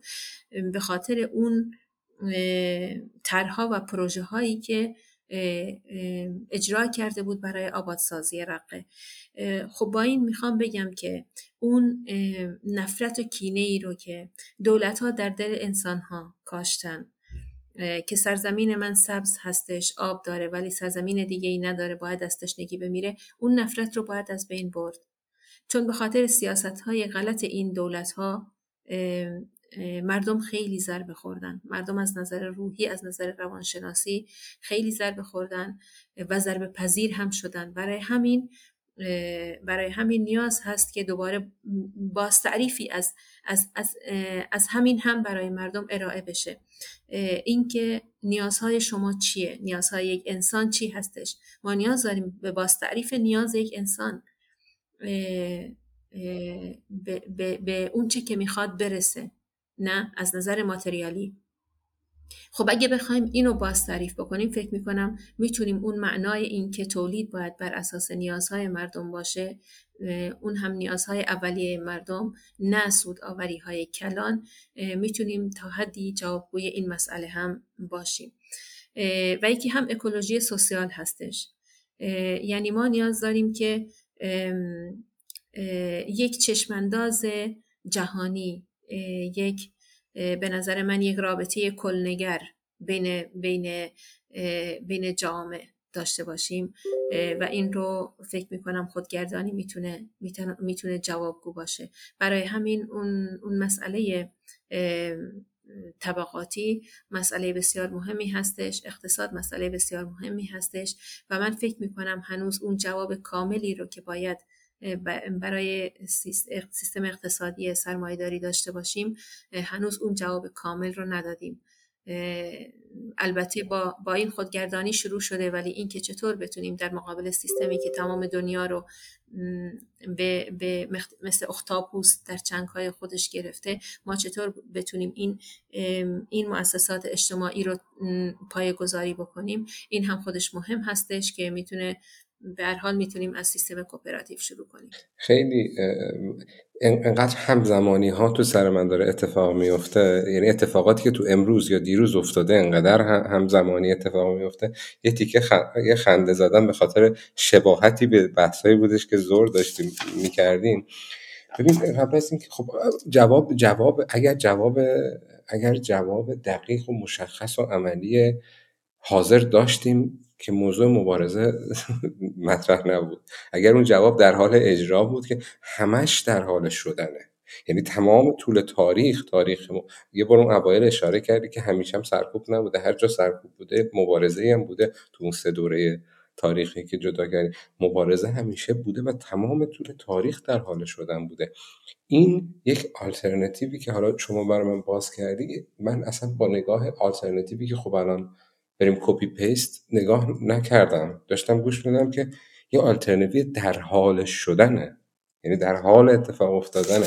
حالا اون چیزی که زور تو بحثا پیش اومده بود موضوع اون سرمایه گذاری عظیم اون تکنولوژی و بحث اردوغان و بحث دولت مرکزی حکومت مرکزی که خب اون, اون, اون, اون سرمایه گذاری ها کجاست؟ الان که وقت زلزله شده. یه بحثی بود که ما همین الان آمازون با درون می‌تونه و چیزها رو دلیور کنه پست ها رو ببره وسایل رو به دم خونه ها برسونه. یعنی شروع شده این پروسه ای که درون ها کمک کنن به رسوندن چیزها. و خب توی همین جنگ های همین یکی دو سال گذشته اتفاقات جنگی یکی دو سال گذشته ما دیدیم تو اون منطقه چقدر تکنولوژی درون پیشرفت کرده که کشورهای اون منطقه دارن درون میفروشن تکنولوژیشون رو به به به جاهای دیگه دنیا. یعنی وجود داره تکنولوژیش و تو همون ساختار سرمایه دارانه اون درون ها شروع کردن بردن ابزار و وسایل به این ور چطور توی زلزله این تکنولوژی که برای جنگ اون سرمایه گذاری کردن استفاده نمیشه؟ چطور این تکنولوژی گفتی از نیازهاشون آدما شروع کنن؟ یه تیکه یادم اشاره کردی که موضوع اینه که تولید برای رفع نیاز باشه. الان این این تصویر واضحتر جلوی من نیست. یه منطقه ایه تو تکنولوژی درون انقدر پیشرفته است که صادر می‌کنه. ولی تو این شرایط زلزله هنوز کمک ها نمی‌تونن با این برسن. نمی‌خوام بگم شدنیه و این آلترنتیو اتفاق نمیفته می‌خوام بگم تصویرها خیلی واضح دیشب یه, یه ویدیوی خیلی قدیمی از خوز موجیکام نگاه می‌کردم. رئیس جمهور قدیمی اروگوئه. اونم از این ساده زیستایی بود که دقیقا موضوعش همین تولید برای رفع نیاز بود. یه مثالی زد تو اون ویدیو که انگار آدم رو برمیگردونه به به اون خود درونه. می‌گفت که جت بیشترین جت جدیدترین جت ریاست جمهوری از فرانسه بخریم یا جدیدترین تکنولوژی هلیکوپتر امداد. که توش عمل جراحی هم بشه انجام داد. این دوتا رو گذاشت. خب جواب خیلی واضحه برای من. اصلا از همین نقطه شروع کنیم دیگه بقیهش جواب ها مشخصه. ما این جت رئیس جمهوری رو باید بخریم. برای من که رئیس جمهورم. یا هلیکوپتری که مجهز به عمل سیستم های عمل جراحی باشه برای امداد و نجات. همش برمیگردن به اون تولید برای رفع نیاز اون خودگردانی که یک کارا دارم زیاده گویی می‌کنم ولی اون خودگردانی که دقیقا موضوعش انسان باشه. به ما یه ایرادی که می‌گیرن حالا شاید از اینجا برم سراغ سوالی که دارم. همیشه یک موضوعی که حالا انتقاده حالا ایراد که نه انتقادی که هست اینه که دست می‌ذاریم رو جامعه آلترناتیو میگن مردم که اینجوری نیستن مردم آمادگی اون جامعه رو ندارن. دست می‌ذاریم رو مردم که یه جا گفتی که نیاز داریم به باز تعریف انسان. میگم جامعه اونجوری نیستش که تو این جامعه حالا سرمایه دارانه اونجوری که نمیشه آدم ایدئال فکر کنه. مردم اونجوری به, به, باز تعریف انسان بخواد فکر کنه. تو این خودگردانی ها حداقل حس من اینه که جامعه و مردمی نیستن که بخواد ما بخوایم بریم ساختارها رو درست کنیم و بخوایم بریم مثلا باز تعریف انسان همش با هم داره در داره با هم اتفاق میفته خیلی برای خودم چیز بودش این, این, این ارتباط. و اینکه آره اون تیکه که گفتی برگردیم به زن زندگی آزادی و رفتش دادی به زندگی خب من دوست داشتم که این رو برگردیم دقیقا به انقلاب و ژن آزادیمون. چون ژنش رو انقدر جذاب بود برای خود من که گوش بدم و باز شد تا اینجا و برگشتیم الان به ژیان. دقیقا. یعنی خب جامعه به خصوص جامعه ما جامعه های, جامعه های جنگ زدن جامعه هایی که بسیار خشونت دیدن بسیار خشونت دیدن و ولی جامعه هایی هستن که هنوز اون شیرازه روابط اجتماعی در اونها زنده مونده. من خیلی وقتا وقتی میگم بر خصوصیت اجتماعی جامعه تاکید بکنیم بسیاری از رفقا یا کسایی که میشنون سوال می‌کنن. یعنی شما میگید به اون فرهنگی که الان حاکمه در جامعه ما دست نزنیم. خب قطعا تا به من نه هستش. منظور اون فرهنگی نیست که دینگرایی که علمگرایی که یا اونچه پوزیتیویزم می‌خواد در جامعه ما اعمال بکنه بلکه منظور همون همون طبیعی ماندن جامعه هست. جامعه هست. ببینید جامعه ما زمانی یک زندگی کمونال داشتن. یعنی یه اتفاقا یه ضربون مسئله فارسی داریم. خیلی زیباست که میگه هر چیز بر روی ریشه خودش دوباره سبز میشه. فکر می‌کنم اتفاقا جامعه ما خیلی راحت می‌تونه این مسئله رو حتی در خودش جای بده. خیلی راحت می‌تونه قبول بکنه. چرا؟ چون به اون ایندیویدوالیزم سیستم سرمایهداری هنوز به اون مقطع نرسیده. به اون مقطع نرسیده و اینکه هنوز جامعه ما انقدر دست پاچه نشده که منتظر دولت بمونه تمام کارها رو براش انجام بده. زلزله کرمانشاه زمانی که روی داد مردم خودشون بسیج شدن. توی شهرها کمیته تشکیل دادن. کمیته همکاری کمیته سولیداریته. با کامیون کامیون باور کنید کیلومترها کامیون در راه کرمانشاه بود. مردم حتی وسایل خونه خودشون رو میبردن میفرستادن برای کرمانشاه. این مردم دیگه می‌دونستن که اون دولت نمی‌تونه جوابگوی این مسئله باشه و خودشون خودشون رو سازماندهی کردن برای همین وقتی میگیم مردم قطعا مردم آمادگیش رو دارن. منتها اینکه شما بتونی در جامعه باشی مستقیما با این مردم سازماندهی بکنی این هم یک مسئله مهمی هستش. یک مسئله مهمی هستش و یکی هم مسئله پرورش هست. مسئله پرورش هست. ما با یک سیستمی طرف هستیم که تمام دستگاه های اطلاعاتی رو تحت کنترل خودش داره. در ایران دولت جمهوری اسلامی که سیستم آموزشی سیستم صدا و سیما همه رو در دست خودش گرفته. در, در سطح جهانی هم اگه بهش بنگریم ما در مقابل یک سری خبرگزاری های قرار داریم که خبرگزاری های سیستم هستند پول های کلان در اختیار اینها گذاشته میشه. و اونها هم همون سیستم مرسالاری رو باز تولید می‌کنن. حتی اگه ادعا هم کنن که برای انقلاب زن زندگی آزادی دارن تلاش می‌کنن. بنابراین ما مثل جامعه چه کار باید بکنیم؟ این هست که مسئله آموزش رو نیاز هست برای اینکه این مفاهیم رو برای مردم باز کنیم. و مردم بدونن که چه قدرت نهفته ای در اونها هستش. اگه این انرژی اگه این پتانسیل آزاد بشه چطور می‌تونه تمام این سیستم رو با چالش مواجه بکنه. الان هم در مسئله زلزله که در ترکیه و سوریه و در کردستان روی داده ما یک سازمانی داریم که اسمش هلال احمر کردستان هستش هیواسور.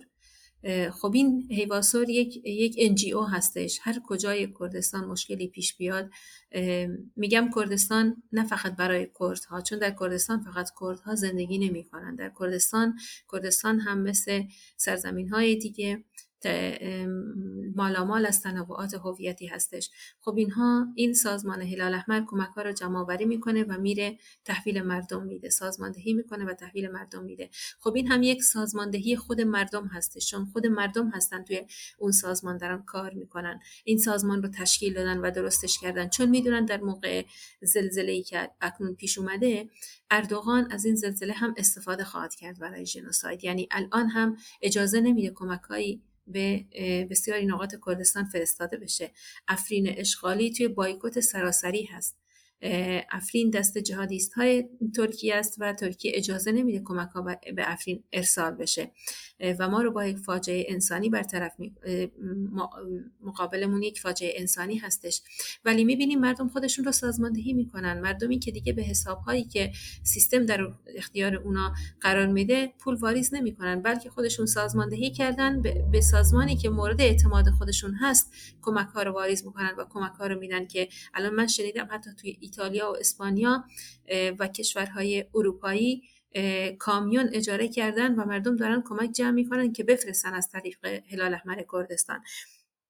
با این می‌خوام بگم که چقدر این خودسازماندهی مهم هستش واقعا.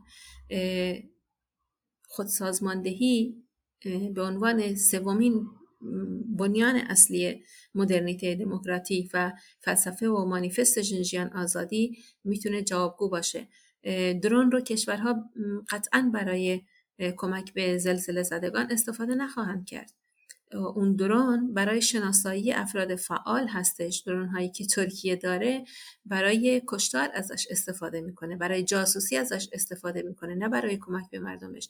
چون تمام سیستم اقتصادی اون دولت سیستمی اشغالگر هستش و یک اقتصاد کلونیال داره. چون وقتی از کلونیالیسم حرف می‌زنیم فقط سیاسی نیست کلونیالیسم اقتصادی هست. و جنبه های اجتماعی هم با خودش در خودش جای میده. برای همین این موقعی هست که میگیم تکنولوژی در اختیار سیستم قرار می‌گیره. علم علم در اختیار سیستم قرار می‌گیره و علمگرایی نه برای استفاده بهینه جامعه نه در خدمت جامعه نه در خدمت انسان بلکه برای کنترل بر انسان و کنترل بر جامعه از اون استفاده میشه. قطعا زلزله فاجعه طبیعی هستش. ولی دست انسان در ایجاد این فاجعه های طبیعی هویدا هستش و اینکه چجوری این, این, این دولت ها چجوری سیستم قدرت با این فاجعه ها روبرو میشه این هم خودش جای سوال داره. و قطعا خب در این راه از علم از علمگرایی استفاده می‌کنه از دینگرایی استفاده می‌کنه. حتی ما میشنویم بسیاری اوقات حرفایی رو که مو به تن آدم سیخ می‌کنه در صده ای که قرار داریم در صده علم و تکنولوژی آخوندی بلند میشه میگه کردها جهنمی هستند و خب این استفاده از دینگرایی هستش و جامعه ما نیاز به روشنگری داره که از اون دینگرایی بیرون بیاد. قطعا این آخوند اگه مخاطب نداشت این رو نمی‌گفت. اگه به خودش این جسارت رو میده که هنوز این این سخنان قرن حجر رو تکرار بکنه به خاطر این هست که توی جامعه هنوز کسانی هستند که به حرف اون گوش میدن و کسانی هستند که این شنونده ها رو به کار می‌گیرن برای قدرت طلبی و قدرت جویی خودشون بر جامعه و این رو فقط با آموزش میشه. که یکی دیگه از عناصری هست یکی دیگه از ساختارهایی هست که سیستم خودمدیریتی داره و اون آکادمی های خلق هستش. آکادمی هایی که جدای از سیستم آموزشی مدارس هستش و آکادمی هایی هستش که انسان هایی که در کمون ها عضو میشن یا خانواده هایی که در کمون ها جای می‌گیرن اینها توسط آکادمی ها آموزش داده میشن. آموزش ها سیاسی هستش اجتماعی هستش اقتصادی هستش و حتی آموزش نظامی هم هستش. حتی اون مردم رو به اون مردم یاد میده که چطور, چطور می‌تونن از وسایل دفاع مشروع استفاده بکنن که اگر زمانی در مقابل گروهی مثل داعش قرار گرفتن چطور بتونن از خودشون دفاع بکنن و نیاز نداشته باشن که ارتش کشوری که تضمین کننده دفاع از اونها نیست؟ منتظر اون ارتشا باشن بلکه مردم خودشون. و این همه آموزش هستش. به نظر من ما باید به مسئله آموزش خیلی اهمیت بدیم. اگه بخوایم این مسائل رو برای مردم روشنتر بکنیم و اینکه انتظار نداشته باشیم که دولت ها هیچ دولتی نه فقط ترکیه نه فقط ایران رو مدرسه یاد استفاده بکنه برای جامعه از علم و تکنولوژی. تو کرونا خیلی مشخص شد. تو همین اروپا چقدر کرونا رو برای میلیتاریزه کردن به کار گرفتن. تو همه توی هر جای دنیا به مدل خودش تو هم تو در قول شما فقط هم چین نبود تو همین اروپا هم این استفاده رو کردن. من یه چیزی رو که خیلی برام روشن شد الان می‌خوام استفاده کنم بریم سراغ بحث بحث آزادیه یعنی من تو ذهنم اینا اینجوری به آزادی وصل پیدا کرد که مسئله آموزش وقتی مطرح میشه یک ساختاری به ذهن آدم میاد که یک بالایی داره یک پایینی داره. حالا اون بالا و پایین رو ممکنه مثلا حکومت مرکزی تعیین کنه و بعد بیاد آموزش پرورش ها به چه تدریس بشه چه نشه یک یک بالا و پایینی داره یه هیرارکی داره یک سلسله مراتبی داره. و وقتی تو اون تعریف از آموزش این بحث ها مطرح میشه یه عالم سوال برای ذهن من میاد.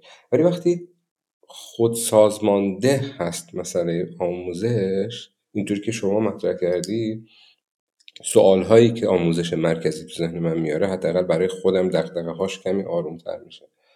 و چون گفتی که مسئله پرورش آموزش سیاسی هست اجتماعی هست آموزش های مختلفی رو اسم بردی که تو خودگردان اداره میشه تجربه شخصی خودم رو می‌خواستم بگم که اتفاقا نفس اتفاق خودسازماندهی لحظه ای که در راجع به یک موضوعی یک موضوعی برای آدم موضوعیت پیدا کنه و حول اون موضوع شروع کنه با چهار نفر ارگنایز کنه خودش رو. یعنی نفس این خودسازماندهی یک یک رابطه مستقیمی با آموزش داره که فارغ از اینکه اون خود آموزش چیه. نفس خود ما سازماندهی بهترین کلاس درسه.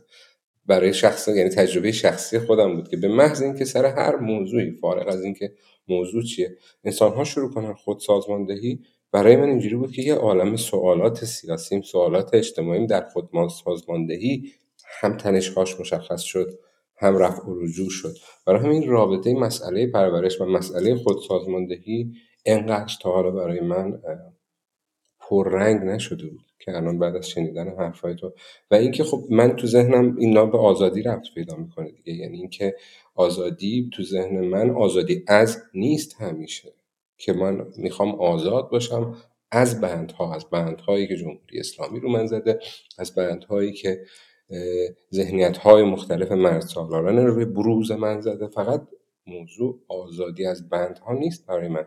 آزادی به سویه هست. یک جنبه مثبت یه جنبه ایجابی آزادی هم هست. من می‌خوام آزاد باشم به به, به, به, به سوی چیزی نه فقط از چیزهای توی این آزادی به سویه من ارتباط مسئله پرورش و خودسازماندهی رو می‌بینم. هر به سویه دیگه ای من بخوام خیال پردازی کنم می‌خواد موضوعش هنر باشه می‌خواد موضوعش مثلا مبارزه برای یه حق اجتماعی باشه یا هر موضوع دیگه ای این آزادیه تو ذهن من متول... تولد پیدا می‌کنه آزادی بسویه از اون لحظه ای که در حین خود سازماندهی آدم ها یاد می‌گیرن. یعنی اون انسانی که گفتی آدم باز تعریف انسان انگار در, در این پروسه خود سازماندهی هم قسمت آموزشش رخ میده هم قسمت باز تعریفش رخ میده. همین که اصلا تعریف اون خود نفس تعریف آزادی می‌تونیم به سمتش بریم. به یک تعریف دیگه که آزادی به سویه داره فقط آزادی از نیست. حداقل تو ذهن من اینجوری خیلی خیلی وصل شد موضوع به آزادی. حالا بذار من یه چیزی بگم اینجا. به نظر من الان این بحث آزادیه اینجا خیلی قشنگ باز شد. شاید مثلا تو قسمت های قبلی خیلی به این نپرداختیم که این آزادی دقیقا چی می‌تونه باشه. با این آلترناتیو بسیار مترقی که الان مریم مطرح کرد به صورت کنفدرالیسم دموکرات و نحوه ساختار کمون ها و کانتون ها اول من تو پرانتز بگم این کلماتی که ما استفاده می‌کنیم اینجا برای شنونده ها میگم این کلماتی که به هر حال فرهنگ لغتش موجوده توی ادبیات حالا سوسیالیسم یا چپ و تجربه شده به خاطر همین چون می‌خوایم مفاهیم رو برسونیم از این کلمات استفاده می‌کنیم. شاید واقعا در آینده شما به اونا یه اسم دیگه ای بدید یا مثلا حالا هر اسم دیگه ای داشته باشه ولی مفهوم اینجوری توضیح داده میشه. بخواستم اینو بگم که الان این آزادی ارگنایز کردن آزادی خودسازمان دهی کردن مثلا گروه ها و کامیونیت ها چیزی که ما باید مثلا الان به عنوان یک خواسته توی به هر حال یک قانون اساسی که در آینده می‌خوایم روش به توافق برسیم باید باشه. مسلما این شکل ایدئال و مترقی که ما از اداره اجتماع الان اینجا مطرح کردیم چیزی نیستش که مثلا بعد از انقلاب یک دفعه به وقوع پیونده یک تمرین یک مسیر بسیار طولانی که ما توش تمرین می‌کنیم آموزش میدیم تمرین می‌کنیم آموزش میدیم و آدم ها تو این سیستم بزرگ میشن و یواش یواش یاد می‌گیرن گسترشش میدن به مناطق کناری به ملیت های کنار استان های کنار گروه های همسایه تا اینکه مثلا گسترش پیدا می‌کنه. من می‌خوام بگم که شاید حالا هم سوال هم ایده هم یه جورایی مثلا کنجکاویه که ما یه, یه چارچوبی یه قانونی رو یک فریمورکی رو باید راجع به اینها داشته باشیم و بتونیم این رو توی قانون اساسی حالا بعد از انقلاب قرار بدیم که این آزادیه فراهم باشه که ما بتونیم خود سازمان خودمون رو سازمان بدیم. و و, و مثلا به دلیل امنیت به دلیل نمی‌دونم جنگ به دلیل حالا هر چیزی این این آزادی محدود نشه و به عنوان مثلا یه حق اساسی انسان ها روش توافق شده باشه. فقط اینو می‌خواستم توی پرانتز باز کنم برای شنونده ها نمی‌دونم شما فکر می‌کنیم مثلا شاید روی سخنم اینجا بیشتر با مریم باشه. این قالبه رو ما مثلا به چه صورتی باید توی ساختار اجتماعی آینده حالا نمی‌خوام بگم قانون اساسی می‌خوام بگم ساختار اجتماعی و سیاسی آینده این آزادی رو چجوری باید نهادینه کنیم که هیچ وقت از دست نره؟ بله یعنی به نظر من اون, اون ما اول باید معیارهایی رو که از آزادی برای ما گذاشتن همطور که گفتیم باز تعریف کنیم و اینکه اون چیزی که بهش اشاره کردی خیلی مهم هست. آزادی برای چی؟ آزادی برای رسیدن. و اونجا سه نقطه هست باید بهش پرداخت. چون تاریخ مالامال از انقلاب های زیبا هست. از از خود خط خود سازماندهی هست ولی آیا به اون سیستم دموکراتیکی که مد نظر بود رسیده قطعا تونسته کمک بکنه به آنچه امروز ما دربارش صحبت می‌کنیم. و اون چه داریم درباره صحبت می‌کنیم ادامه همون زنجیرهایی هست که به هم متصلن و مقاومت هایی بوده که شده. اما آزادی برای به نظر من ما باید برای آزادی برای دموکراتیزه کردن جامعه در تمام جنبه ها تلاش بکنیم. و این پروسه دموکراتیزاسیون پروسه دراز مدتیه پروسه که با توجه به برساخت مناطق با توجه به برساخت سرزمین ها می‌تونه کند یا تندتر پیش بره. برای همین نمیشه یک تعریف کلی از اون ارائه داد. ولی می‌تونیم به عنوان پروسه از از رسیدن به آزادی که حقوق فردی و اجتماعی انسانها رو تضمین بکنه و به دموکراتیزه کردن جامعه کمک بکنه. البته دموکراتیزه کردن جامعه بر اساس یک وجدان اجتماعی. بر اساس یک وجدان اجتماعی می‌تونیم اون رو به نظر من تعریف بکنیم. تعریف بکنیم. برای این آزادی خب باید به دنبال ایجاد مکانیزم ها یا بندهایی باشیم که به نظر من از طریق قراردادهای اجتماعی نوشته بشن. قراردادهای اجتماعی که تاریخ تولید داشته باشن ولی تاریخ انقضا نداشته باشن. اینطور می‌خوام شرح بدم که اگه قرارداد اجتماعی میان یک سری کمونهایی در یک منطقه نوشته میشه یا جمعی از مردم نوشته میشه این قرارداد اجتماعی دیگه به قانونی غیر قابل تغییر تبدیل نشه. بلکه بر اساس پیشرفت جامعه، نیازهای جامعه، مطالبات جامعه، مطالبات فردی و اجتماعی بشه این قرارداد رو هر چند سال یک بار دوباره بازنویسی کرد. و بر اساس اون قرارداد اجتماعی خودگردانی جامعه رو فراهم کنیم. این رو برای ایجاد این, این مکانیزم ها می‌تونیم از شوراهای شهرداری های خودگردان استفاده بکنیم از پارلمان های خلقی استفاده بکنیم از مجالس محلی و خلقی.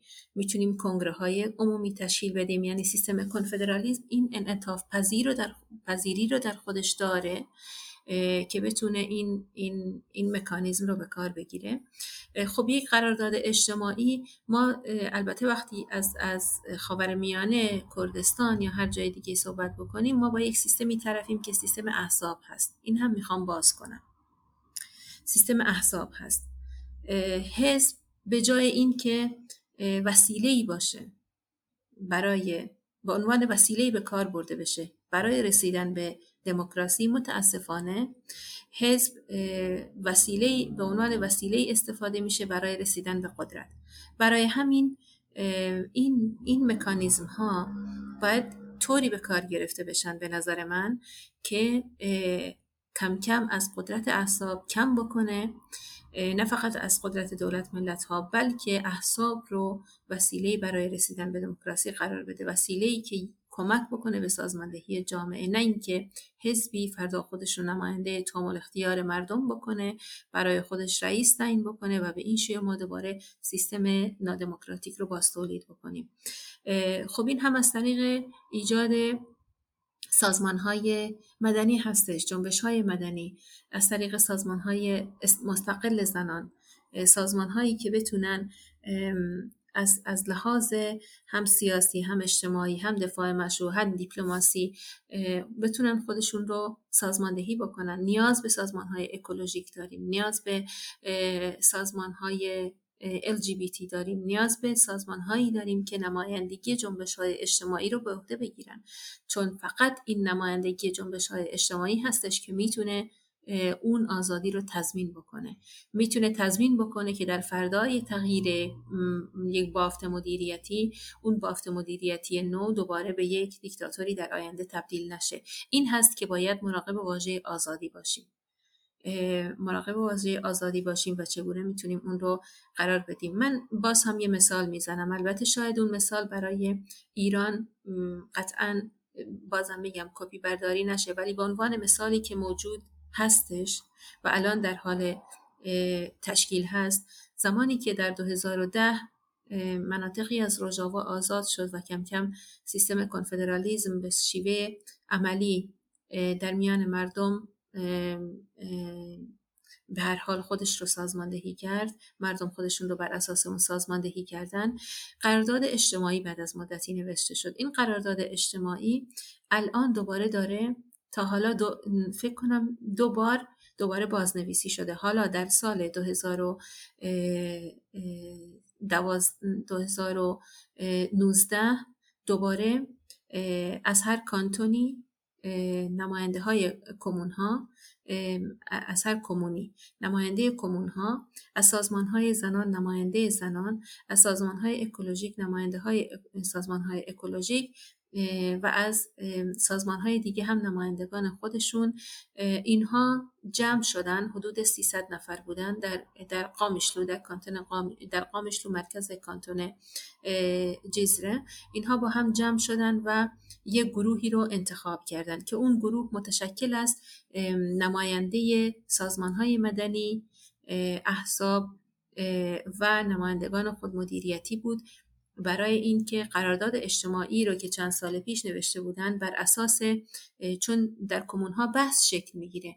در کمون ها تصمیم گیری شکل می... تصمیم می‌گیرن که مسئله مسائل اقتصادی رو تصمیم می‌گیرن و بحث می‌کنن سر سر مسائل اقتصادی. سر چگونه چه قانونی باید چه تغییری در چه قانونی انجام گرفته بشه.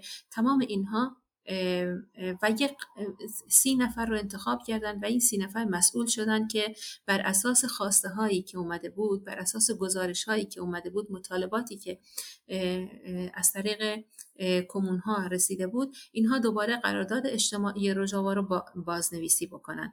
اینها قرارداد رو بازنویسی کردن و این چرک نویس بازنویسی قرارداد دوباره به کمون ها برمیگرده. مردم روی بند به بندش صحبت می‌کنن تبادل نظر می‌کنن و دوباره این صحبت کردن ها و تبادل نظرها برمیگرده به اون سی نفری که مسئول بازنویسی قرارداد اجتماعی شدن. اونها دوباره با در نظر گرفتن نظرات مردم دوباره بازنویسی می‌کنن. اشکالاتش رو رفع می‌کنن و این پیشنویس دوباره برمیگرده به کمون ها یعنی سه چهار بار این مرحله انجام می‌گیره تا تمام اون چه که نظرهای مردم هستش بر یک پارادایم دموکراتیک در اون جای بگیره. پارادایم دموکراتیک چرا میگم؟ چون خب ما با جامعه مرسالار طرفیم. با جامعه که بیشترشون افراد مسلمان هستن ممکنه مثلا قوانین برابری زنان نوشته شده با در یک روستایی با این قوانین موافق نباشن. خب اونجا باید یک پارادایم دموکراتیک هم در نظر گرفته بشه. و اینها دوباره به این, این, این تبادل نظرها دوباره به, به اون سی نفر برمیگرده. تا جایی که من اطلاع دارم هنوز قرارداد اجتماعی نهایی بیرون نیومده ولی در این مرحله هستن. یعنی اینها چند سال دارن تبادل نظر می‌کنن دوباره قرارداد اجتماعی رو بازنویسی بکنن. و بر اساس این قرارداد اجتماعی هست که قوانین نوشته میشه. این مهم هست به نظر من. یعنی قوانین از بیرون نمیاد سازمان های جهانی تعیین نمی کنن بلکه مردم اونجا بر اساس نیازهای خودشون و مطالبات خودشون و بر اساس بافت اجتماعی این, این, این قراردادهای اجتماعی رو می نویسن و این قراردادهای اجتماعی بر اساس اون خودمدیریتی کارهای خودش رو انجام میده. به نظر من میشه به این شیوه آزادی رو تضمین کرد. حالا برای مثالی مثال از اروپا هم میارم. چند ماه پیش سوئیس یه طرحی به کمونهاش داشت داد که آیا مردم هنوز مخالفت می‌کنن با اینکه پول سوئیس یورو بشه؟ چون تبدیل پول سوئیس به یورو ما هممون می‌دونیم. یک به هر حال یک قوانینی رو با خودش برای سوئیس میاره که قوانین اتحادیه اروپا هستش و اونها تبدیل کردن پولشون به یورو باعث میشه که یک سری خب قوانین اتحادیه اروپا هست بهش احترام بذارن و اون اتونوم بودنشون رو ازشون یه مقدار می‌گیره. خب مردم دوباره مخالفت کردن 90 درصدشون مخالفت کردن با اینکه پولشون به یورو تبدیل بشه. وقتی ازشون سوال می‌شد یه گزارشی رو من مشاهده کردم از مردم سوال می‌شد چرا شما مخالفت می‌کنین با اینکه پولتون به یورو تبدیل بشه می‌گفتن چون اون موقع ما دیگه توی کمون هامون سر بسیاری از مواردی که تصمیم گیری می‌کنیم و این کمون ها هستن که تصمیم می‌گیرن نمی‌تونیم این کار رو انجام بدیم. دیگه تصمیم تصمیم ها از اتحادیه اروپا گرفته میشه. خب این قراردادهای اجتماعی که در کمون ها بر سرش بحث میشه تضمین کننده اون آزادی هست که زنان در به دست میارن بعد از انقلاب. تضمین کننده اون آزادی هست که مطالبات جنبش های مدنی بهش می‌رسن بعد از انقلاب. برای همین هست که تنها راه تضمین کننده این آزادی که مد نظر ما هست و یک پارادایم دموکراتیک این هست که ایجاد این مکانیزم ها و بند ها هست از طریق قراردادهای اجتماعی.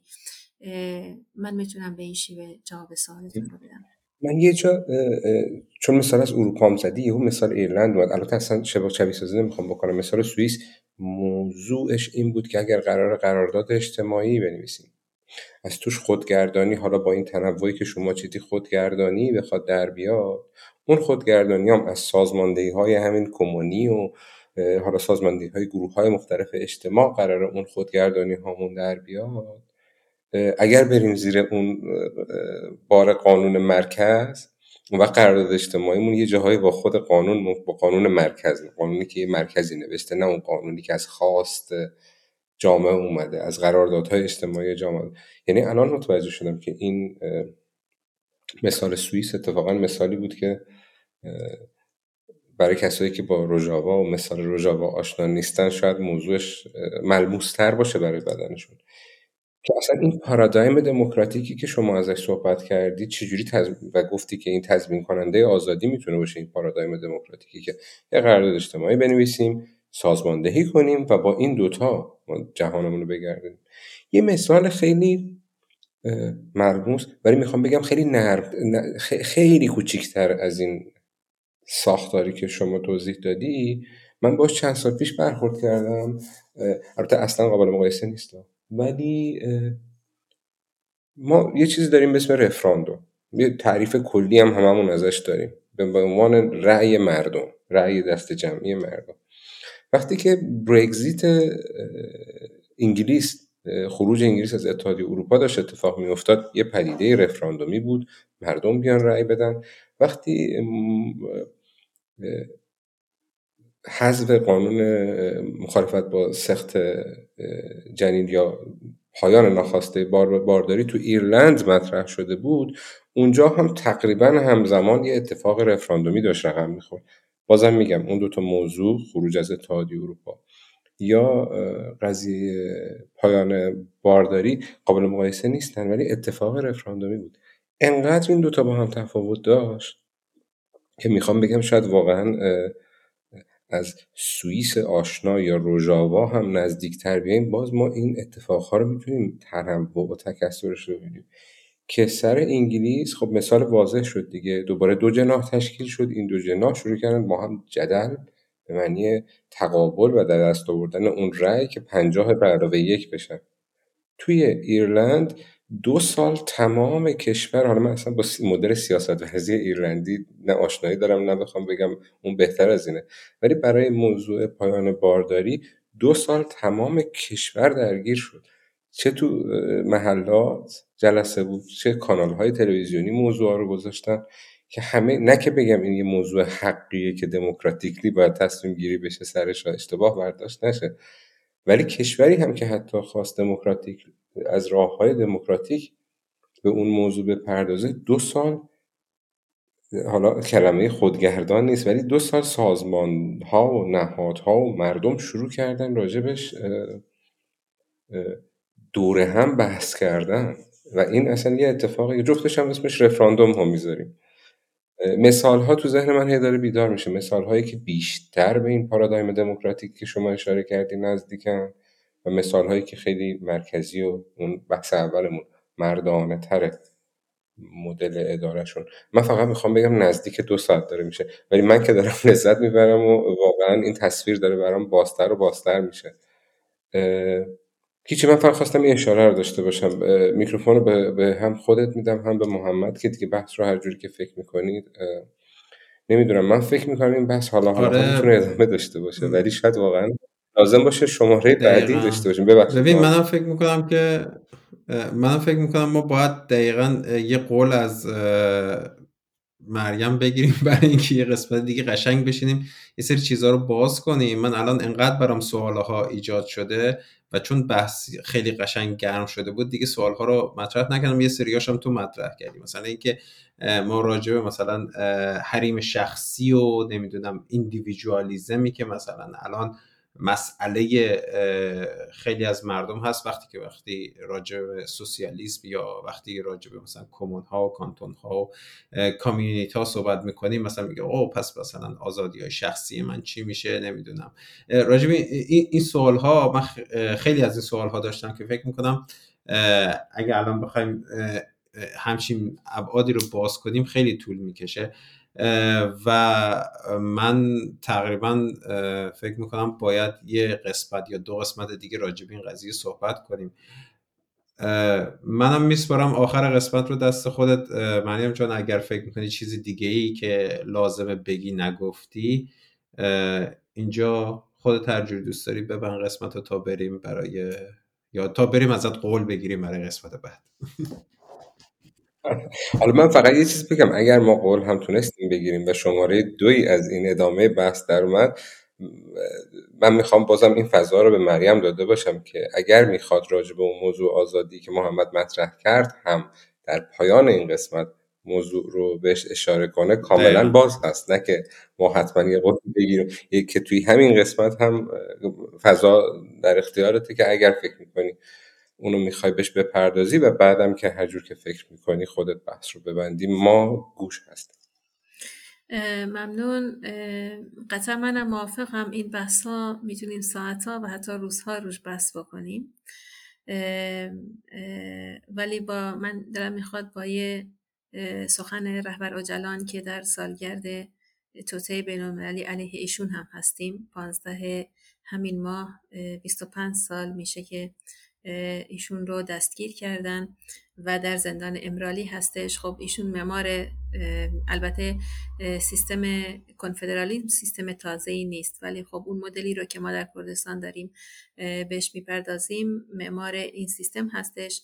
ایشون میگن کنفدرالیسم دموکراتیک مبتنی بر اصل به رسمیت شناختن و حفظ همه هویت های فرهنگی و همچنین ارتقای حق آزادی بیان هستش. منم به این مسئله معتقدم و فکر می‌کنم که این یک پروسه هست که همه ما در اون پروسه یاد می‌گیریم ما هم داریم یاد می‌گیریم. اون چرا که یاد گرفتیم سعی می‌کنیم در اختیار جامعه قرار بدیم و قطعا از جامعه هم ما هم دوباره یاد می‌گیریم و این یک کامل و مکملی هست که میان افراد جامعه برقرار هستش. برای همین این سیستم باز هست. باز هست برای اینکه فکر کنیم چطور می‌تونیم اون رو تکامل بدیم. و این باز بودنش خب به نظر من نقطه بسیار مهمی هست که با خودش به همراه داره. و برای پایان میگم که ساحه ایران آماده است تا یک ایران دموکراتیک به تمام جهان ارائه بده. ولی مهم هست این ساحه دموکراتیک توسط جبهه دموکراتیک به چه شیوهی و چگونه و کی انجام بگیره. چون دشمن ما هم بزرگ هستش. ما با یک سیستم جهانی و منطقه طرفیم. دشمن ما بزرگ هستش ولی انرژی و پتانسیل ما هم بزرگ هست و داره آلترناتیو هم هستیم. خب به احترام به اون حق آزادی بیان و به احترام به اون به حفظ همه اون هویت های فرهنگی منم از شما رفقای عزیز خداحافظی می‌کنم و حتما حالا بحث خواهیم کرد برای برنامه بعدی.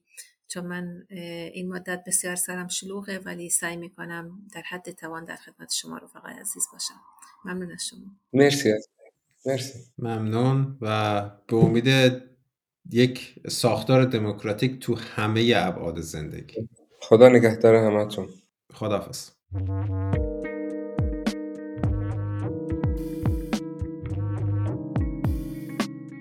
ممنون که این قسمت رو گوش دادید. واقعا قسمت طولانی بود ولی من قبل از اینکه این رو منتشر کنم خودم دو بار گوش دادم. یه بار که گفتگو کردیم با خشایار و مریم و دو بار هم بعدش گوش دادم. و هر دو بار چیزهای جدیدی توی تفکرم ایجاد شد. چیزهای جدیدی رو دیدم. من واقعا ممنونم از خشایار و مریم که این گفتگوی بسیار روشنگرانه رو بگم. حالا واقعا صفت کم دارم بهش بگم. خیلی خیلی ابهامات من رو برای آینده برطرف کرد. حداقل یه راهی رو نشون داد برای اینکه بدونم حکومت آینده ایده عالم چطور می‌خواد باشه. مرسی. ممنون که تا این قسمت گوش دادید. دیگه خیلی طولانی شد بیشتر من صحبت نمی کنم امیدوارم این شش قسمت گذشته دموکراسی در کار پلاس که عنوانش بود انقلاب در راه رو دوست داشته باشید خوشتون اومده باشه براتون جالب بوده باشه و این رو به هر کسی که فکر می‌کنید معرفی کنید. چون این مهمترین حمایتی که شما می‌تونید از یه پادکست انجام بدید و و این چیزی که ما بیشتر از همه بهش نیاز داریم. این گفتگوها پخش بشه. همه مردم بیان نظرش رو بدن و ما بتونیم قبل از اینکه تغییری اساسی توی ساختار جامعه ایران اتفاق بیفته یه راهی رو داشته باشیم بدونیم حداقل مسیرمون به کدوم سمت باید باشه. بازم ممنون. این قسمت 22 دموکراسی در کار پلاس بخش ششم از سری انقلاب در راه توی دوشنبه 24 بهمن 1401 که میشه 13 فوریه 2023 منتشر میشه.